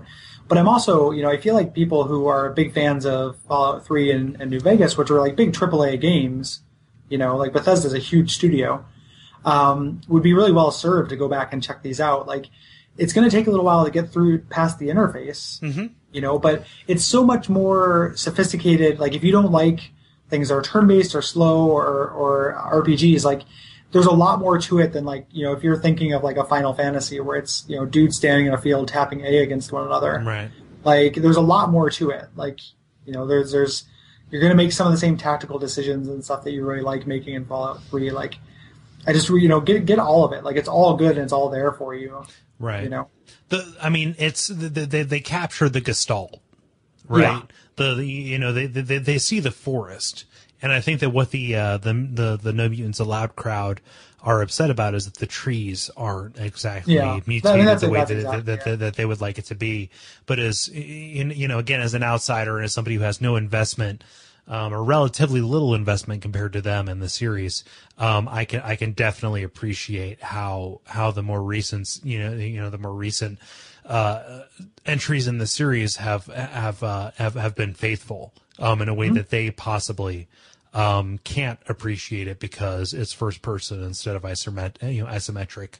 Yeah. it's like, like uh, yeah, they can't see the uh, the Harold for the tree growing out of his head it's like it's like the, it's like the people with the metroid prime people Yeah. you know it's like it's just dumb i don't know Yeah. i don't have very much sympathy towards that attitude Nah. and especially i mean i get i care about it slightly more when it's like my you know my favorite game series of all time Right. So it's just it's frustrating to me that like you know people aren't you know love it more. The same I said I've said it a couple times. Like people playing like infin- and what my definition of Infinity Engine games, you know, but people people playing this game like just makes me more powerful. Like I'm drawing mana from everyone playing this game right now. Right. Like, yeah. I mean, it's you know, good. it just think about me going out into the world and evangelizing Dark Souls and Breaking Bad as like my two favorite things in the entire world, Mm-hmm. and then immediately just becoming energized and you know awakened from my like dormant state whenever somebody talks about those things. yeah, yeah. Like I am, I am a ball of anxiety and depression, except when somebody is talking about those two particular things. In which case, I become the actualized Kole. Um, so I sympathize with that in a very, in a very real and and visceral way. Yeah. I just I just like seeing things get their their due. Exactly. and you know i like seeing things get their due and i like you know it's the way that art connects people where like you you really like something and then somebody else really likes it and then you're a little bit like them and you're a little bit less mm-hmm. alone and that's you know like you you experience something similar, right? Yeah. Like if somebody grew up in the same neighborhood as you or went through the same kind of like, oh, you know, your parents were in prison, my parents were in prison. Totally. You, you know, something like that. Just like it, it, th- this is a less dramatic and more trivial way of saying that. But, you know, games are an experience. Just like if somebody, you know, grew up their entire lives watching The Simpsons or Star Trek, you will feel a kinship with them because they went through the same thing that you did watching those things, right? Right. It's part of something that we like to do for this. You know, it, it- like without aggrandizing it too much. But I think part of the reason why people like the show and part of the reason why I like doing it is because, you know, that's what we're trying to get at. Like, hey, we went through this thing. You went Yeah. through this thing. This is what it is. It's neat. It's a shared thing. Yeah. You know? So, so I guess the moral of this is I hope that anybody who listens to this who isn't familiar with the series, um, really, really wants to go and play the rest of them. Yeah. Yeah. And vice versa. So if Yeah. you like the rest of them, please play this. If you really like this, please play the rest of them. I love this game series so much. It is, it is my favorite series. I keep saying Yeah. that. I, I'm rambling, but like No, God, it's just, no, like, I just like this is this is a pet project. The, the, know, the- exploding. yeah. no, the, the, the, you know these these two episodes. Um, I, I'm trying to think. I'm trying to think of what the equivalent for me would have been, because most Silent of the Hill? sh- yeah, yeah, there we go. Um, exa- exactly. Um, something that we think is just so essential to the experience of being a video game enthusiast. Mm-hmm. Um, that we want anybody who is a fan of us to enjoy by proxy because Yeah. be, be, because we don't know how they can continue to live on this planet without experiencing them. the the way that the way like without overstating it, the way that I thought about video games was greatly changed by this game, right. and uh, you know I want that for other people. But we'll, we can stop rambling about that. At around the time that this game came out, I was playing Final Fantasy VII, which is an amazing game. Mm-hmm. I love it a lot. But going back and inserting this into the chronology of my experience, I can't help but think that I would have enjoyed this better if I was more mature when I was exposed to both of them at the same time. Yeah, I mean, just like if you look at the timeline, both of these late 1997, and Yeah. yeah, and it's it's so much more like I like Final Fantasy VII a lot yeah, as well, but it's like Hands- it's just so much hands. more uh, so sophisticated uh, than than that is. Mm-hmm. Um, ugh. Um, real quick though, and the thing I want, we were talking about the ending, the actual literal ending. You know what it reminds me of with um with him walking off is a little bit like the ending. Hmm? Shane. Shane. No, Shane, the uh, the movie Shane. I haven't seen the movie Shane. It's fantastic. It's a it's a western, and uh, Ah. they, they send him away from his hometown. Um, you know, why? Like it's it's pretty much the, the the the origin of the walking into the sunset to re, you know Oh. to to reference death.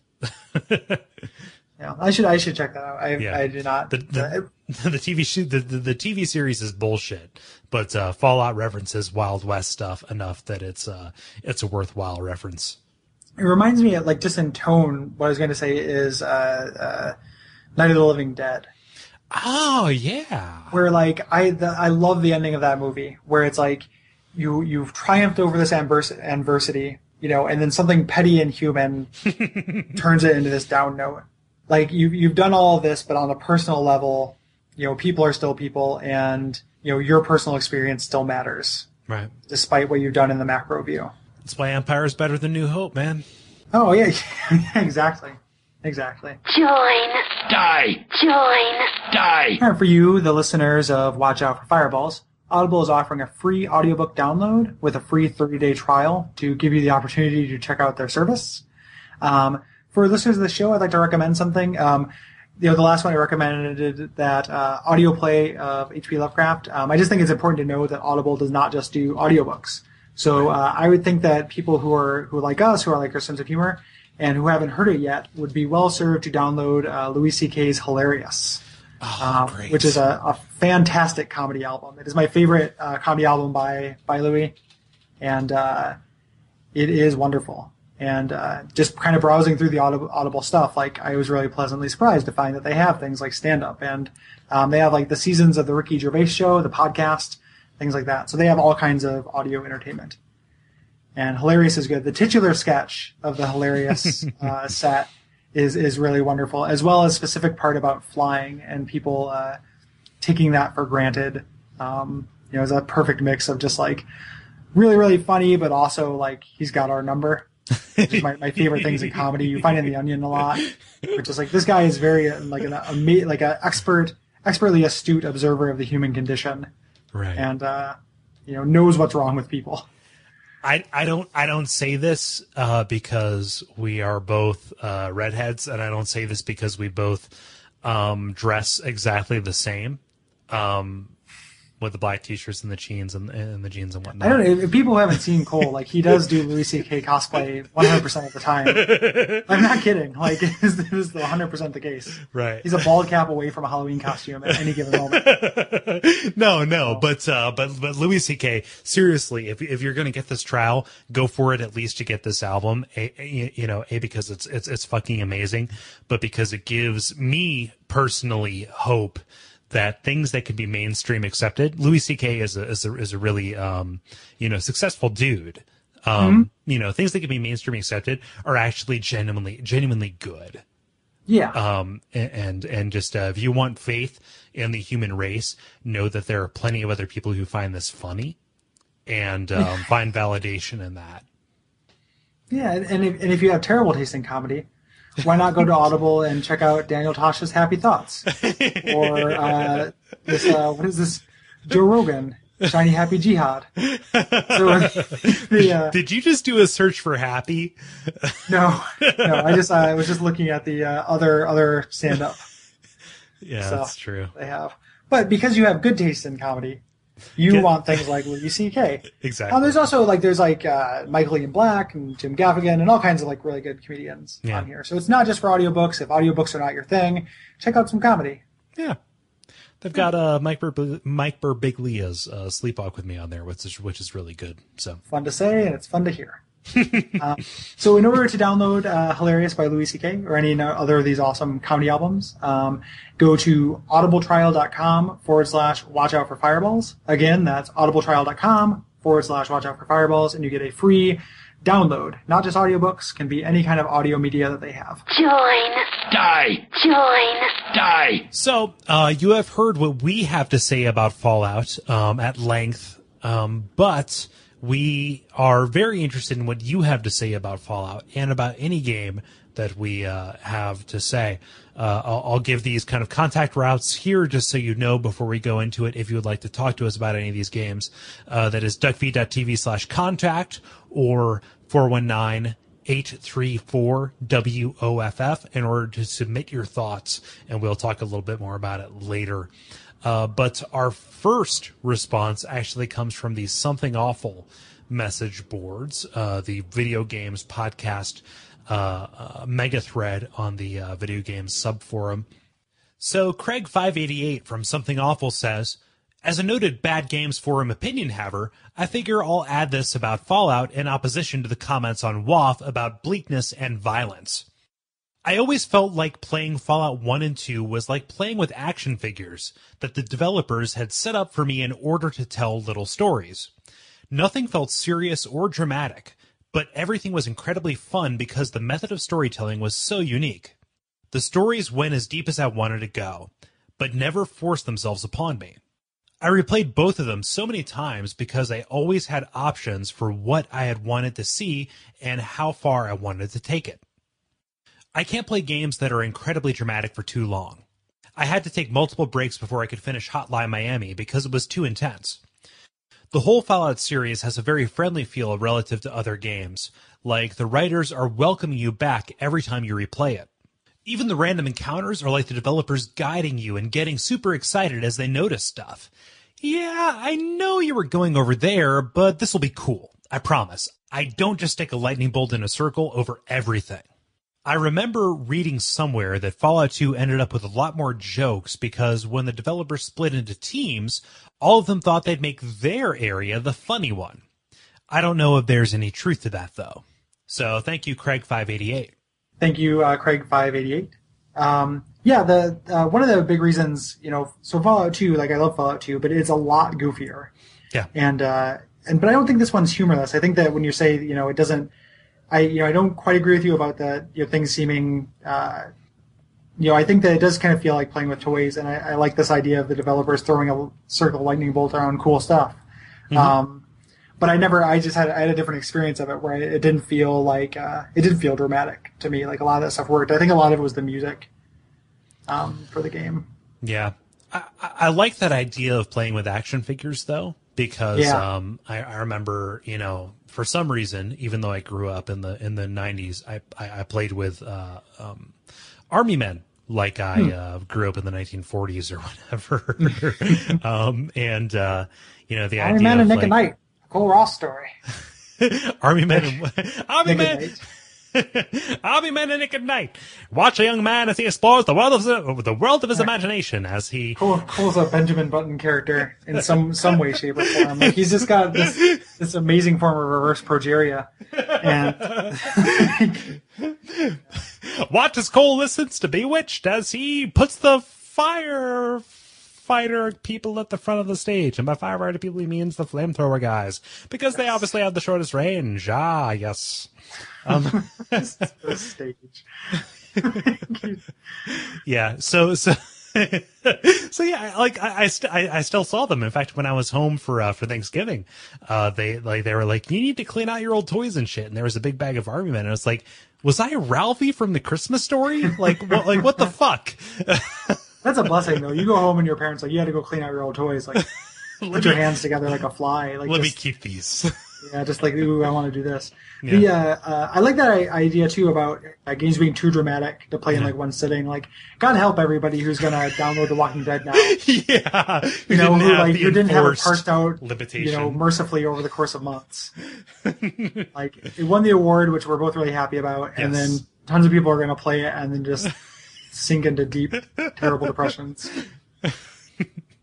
yeah, yeah, but the, but they're, they'll they will be better for it. Do we agree? Oh yeah. Yeah. Oh yeah, yeah, yeah. That's a great game. I'm glad that it's getting recognition. So. Maybe humans are the real monsters, Gary.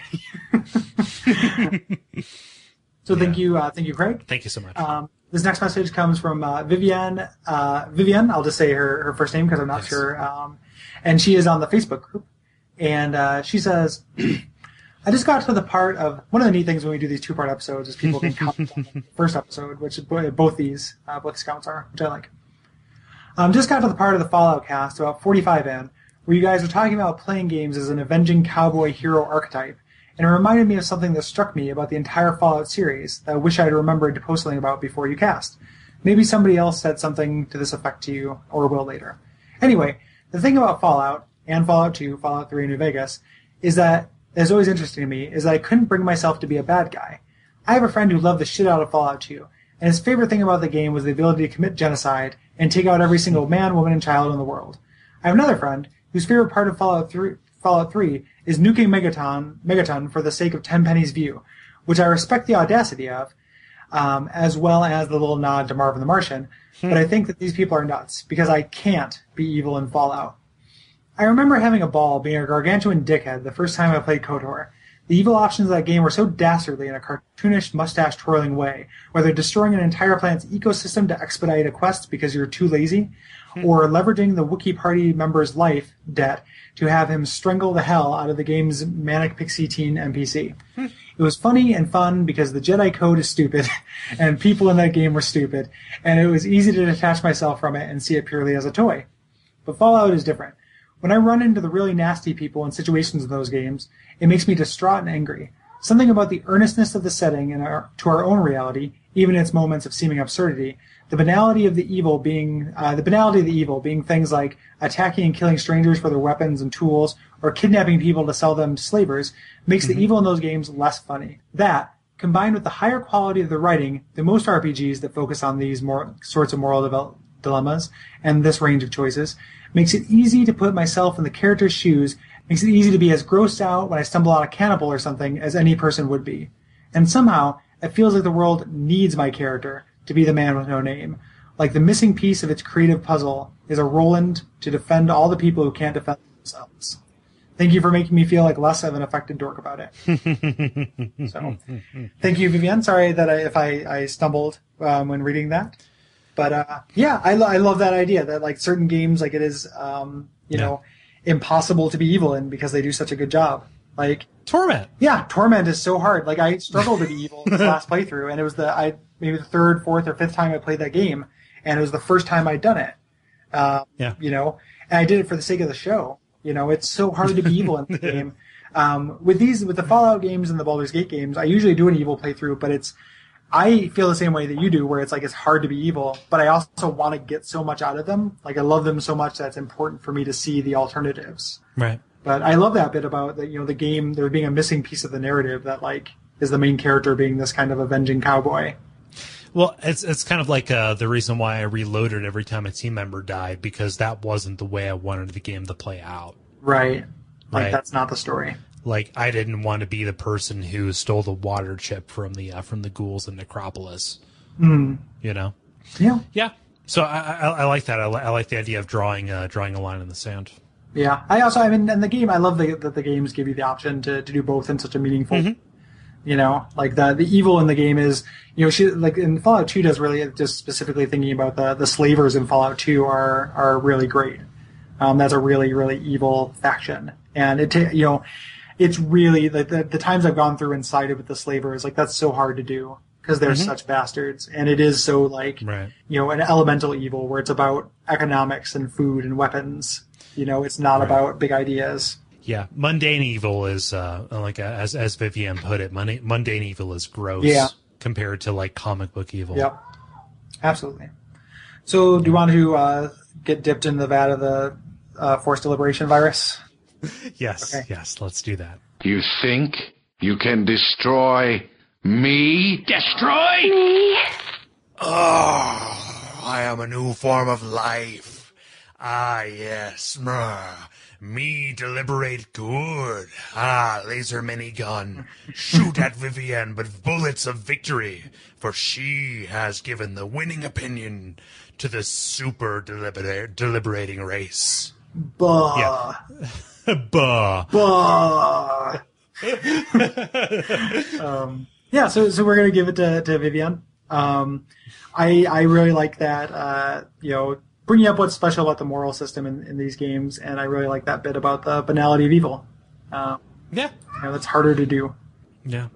Or banal evil is harder to do than uh, megaloma- megalomaniacal. evil. Yes, and easier to pronounce, harder to do. Yes. so in a in a perfect world, um, we would give you a copy of Shadowrun for the Super Nintendo um, to play on your virtual console. But uh, Gary, are you one of the richest kings in Europe? uh, no, no, I'm not. Neither am I. Yes. So I actually don't know how rare that game is. Um, but we'd have to buy you a Super Nintendo and all that jazz. Um, but because it's an imperfect world, um, instead, um, if you're not already on it, you should join the Steam group. And let me throw you something cool on the Steam group. Um, you know, or uh, Parasite Eve if you want to play along with that, because that's what we're doing after that. Um, we're gonna, you know, we're gonna gift you up. Just a quick uh, note about gifts. So uh, sometimes, you know, we talk about like, yeah, we're gonna do this cool thing for somebody, and then uh, we don't, and it's because we forget. It's not because we don't want to. Like I have a big Steam wallet full of something like two pages of just stuff I'm waiting to give out to people that I just buy when it's on sale. Like it's not because I don't we don't want to do it. I just forget things. So if at any point if you won um, one of the deliberations or if you if we were like yeah we're gonna do this cool thing for you like we want to do it. I just Yeah. maybe forgot. And I keep saying we when I say I want to do it, and then say I forgot because I'm pretty sure that I am the one who's who's fucking that up more. um, No, it's it, it's it's on both of us. This show belongs to both of us. Yes, so we share in the, the mistakes as well. Um, So yes, but I, I it's it's I fuck that up. So if you demand recompense, you can use the contact form on the website or email us at watchoutforfireballs dot uh, TV or whatever you would like to do. Um, I'm sure that's one of those things. Yes. Um, Or email us at watchoutforfireballs at duckfeed.tv um, in order to, uh, you know, get that uh, satisfaction. We will happily make things right for you. we will make you whole. Um, so the, speaking of games we're going to be doing next, um, the next game we're doing is the Shadowrun um, for the Super Nintendo Entertainment System, um, a wonderful point-and-click RPG hybrid. Um, have you started that yet, Kole? No, no, I have not. Um, as I mentioned during the episode, I just uh, before Oh, yeah. we recorded this beat Fallout. Um, I looked at before we play or how long to beat or whichever one of those things we do. That's a longish game, um, and I'm I'm excited to play it, but I'm a little bit daunted as well. That that thing has proven inaccurate in the past. Yes, that is true. Although the sample size on how long to beat is about like four people long, so Yeah, so that's actually pretty good. So it might be a little bit longer. Um, I think between this these last three episodes, we've proven that we don't know how to uh, predict how long something's going to take us to play or talk about. So that's the uh, gargantuan length of these last three. Uh, but we haven't heard any negative feedback about it, so we're just going to keep uh, following our crazy, Yeah. crazy diamond. we're gonna keep getting longer and longer. Yes, until eventually, yes. um, after that, we're going to be doing Parasite Eve. It's available on the PlayStation Network for nine dollars and ninety nine cents. A uh, Yes. kind of a hybrid, uh, what's hybrid RPG uh, fall Yes. for for Watch Out for Fireballs. yes. Uh, so it is a an RPG slash survival horror kind of game um, with a great gun customization kind of a sub mechanic, which I'm really looking forward to and hoping it's as good as I remember it being. Yep. Um, after that, we're going to be doing Yoshi's Island, um, contender for the Mm-hmm. best all-time best Mario game. Um, it's winter, that means we do bastard Mario games, and Yes. uh, I'm looking forward to this as a nice palate cleanser of all this like gloom and doom, because it is it is uh, ama- you know, amazingly good-looking and bright, happy game. Yeah, this is this has been the fall of uh, bleak sci-fi slash fantasy kind of games for us, from Gabriel Knight all the way through to uh, this this uh, Shadowrun game. Yeah. Um, so it'll be nice to see some kind of color Yeah. as we and and we thought bleakest of was going to be really bright and shiny, but that turned out to be the biggest game of all. Yeah, That made the real world look worse. Um, it did. and and spring is when we're going to do our whole entire spring of Japanese dating sims. So yes, exactly. not proven. Um, not true. Um, Nor confirmed. Yes, I we, we need to talk about that. actually. you just I, the uh, after that, so after that, we're doing another one of our kind of special subject games, and we are doing a game all about video game music, or a show all about video game music and sound. yes. So we're going to be talking about, um, you know, uh, our favorite music and video games, how sound design contributes. Um, we want a lot of listener participation for that one. Um, Yes. you know, so we want to know what your favorite uh, video game songs are and all of that jazz. So it's going to be a big, awesome, fun episode, and uh, I'm looking forward to that quite a bit. Or even say what the worst is, knowing that the proper answer is the soundtrack from Sonic R. The worst video game, I haven't thought about that in a while, but worst video game music is a good idea. Like, because Yeah. bad video game music, I mean, usually the, the issue, and I talk about this a lot on the, the Let's Plays, is that it's, you know, three and a half seconds looping. So it's Right. like, and no, no music is good looping three and a half seconds. That's what No. happens when you like play Tag and Dragons and stuff like that. So after um, after the music episode, we're going to announce here that we are doing another two-parter um, after a few episodes, and we are doing uh, Final Fantasy Tactics. Which yes, yes, uh, there's a there's a Facebook group that uh, my friend Jeremy started, which is just called Final Fantasy Tactics is the best game ever, and uh, which I joined. I don't necessarily think is the best game ever, but I love it. Uh, we're going to be doing that in two parts. We don't have the delineation point down just yet, but uh, it's a it's a long game. It's a big game. It takes a lot to beat, but it's really easily available now. I mean, it's available for Yeah, yeah. PSN, iOS. It's good on the iOS, um, PSP. It is it's fantastic on iPad. Yeah. I can I can attest to that. Um, and it's like like every Square Enix game, it's it's it's uh, ridiculously expensive on o- iOS, but you will. It's not uh, expensive at all. It's only expensive in compared to iOS games. Like it's Yeah, actually a really reasonable price for Final Fantasy Tactics. Okay. Like okay, for one of the- so it is it is sixteen McDoubles. yes, Yeah. yes, um, or thirty-two mixed singles. Um, so the, the uh, uh, but I you know Final Fantasy Tactics. Not very much else that needs to be said about that. But we've never done a Right. game like that on the show, which I'm really excited No. about. Um, it's one of my favorite genres. And then spring is going to be all stuff Kole loves because we've done Gabriel Knight and then uh, Fallout and you know Shadowrun, and then we're doing Final Fantasy Tactics. So it's just going to be Silent Hill one, three, four, five, six, seven, Shattered Rain, Memory of Town, all of the different spin-offs. Shattered Rain Memory of Town. And then, and then June is going to be a two part episode on Dark Souls. Yeah. Have fun. Yeah, I, yeah, two parts. Good night. Um, I would start a Dark Souls podcast with you at this point. Like, if we could sustain it. Like, I am so into thinking about and talking about that game right now. It's insane. yeah. I was so happy to do the level just to like have a chance to talk about it, even though I didn't get to talk about it very much. To even So- broach it. Yeah. so we'll, we we will figure out what happens after um a- after Final Fantasy Tactics. But all of that time we were leading up and saying, yeah, it kind of seems like we're doing the same games every time of the year. This is our uh, our mirror, our analog of final of doing Final Fantasy VI. Yep. Um, it's just a, it's just about a month later because of uh, circumstances. So Yeah, but we will be doing some some um, really kind of messing with the flavor a little bit in spring, and we talked about a couple things, and I'm I'm pretty excited about them. Um, Just a couple quick admin things. I want to give a huge shout out to uh, Lou um, of Lou Reads the Internet for you for helping us out with the Skebbit at the beginning of the episode. Um, I met him through the Something Awful forum, the same way I met Kole, and uh, he is an amazing gentleman. He's been really helpful with anything that uh, I've ever, you know, I've had him collaborate on an episode of DIV before, and I love his podcast. It is a legitimate, like, out of the ones that came, you know, when I first was introduced to the Something Awful podcast, the only ones I still listen to are Kole's and Lou's. And, Yes. uh, because he is doing God's work. Like, I love that podcast so much. Yeah. You can find him at loureads.com. Not Lou Reed like the musician, but Lou Reeds is in like somebody looking at characters and saying them. Mm-hmm. Um, and you can find all of his stuff. He talks about like he he literally dredges the worst that the internet has to Yeah. offer. Well, so, sometimes it's the worst, and sometimes it's just the, the weirdest. But it's a little bit. It's not like the Weekend Web, which is a something awful forum uh, or something awful feature I really liked. But Yeah. like it's all stuff like the most recent episode is about like people like the message boards for these dildos that are shaped like dragon parts. like so even there's there's a little bit of like just ha ha ha you know dragon dildos to Yeah. it. But think about that for a second, WAF listeners. Like, aren't you interested in the psychology behind somebody who like cares enough to register for a forum for dragon dildos and like is just like I need to talk to other dragon dildo enthusiasts.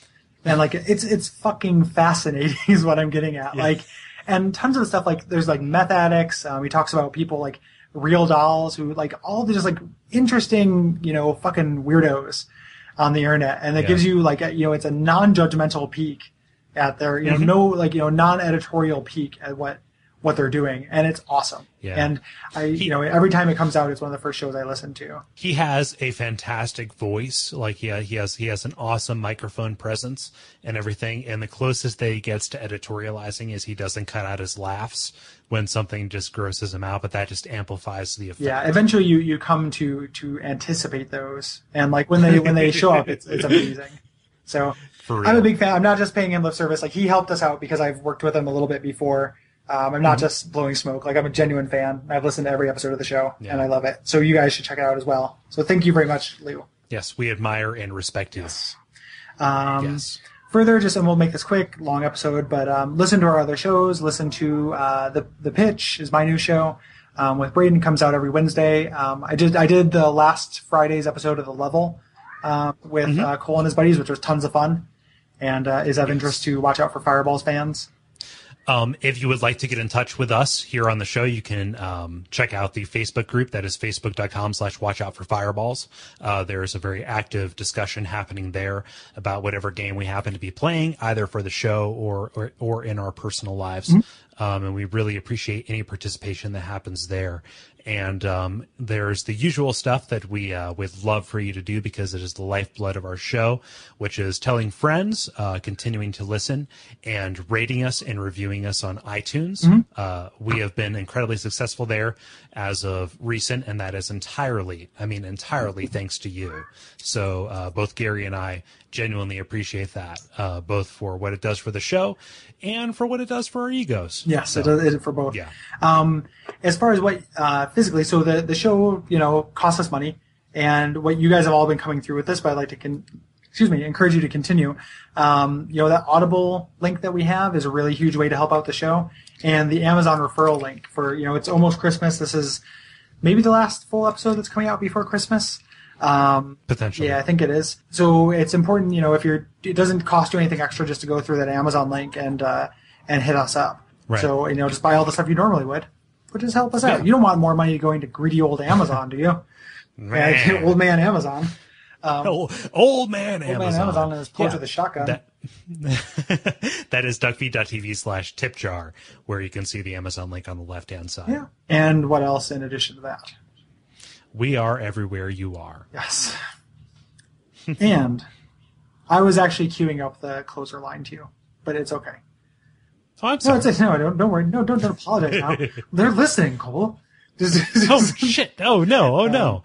So they should watch out for really, really long podcasts because it kind of like burns through their bandwidth. Mm-hmm. Uh, they should watch out for us on Steam because we really just play faster than life and Yeah. fucking shit. Faster Than Life, the new album by Moby, brought to you by Kole Ross and Coca Cola. we we really just play faster than light and uh, binding of isaac you know so you should watch out for that and also just general advice for life uh, watch out for fireballs because who knows there.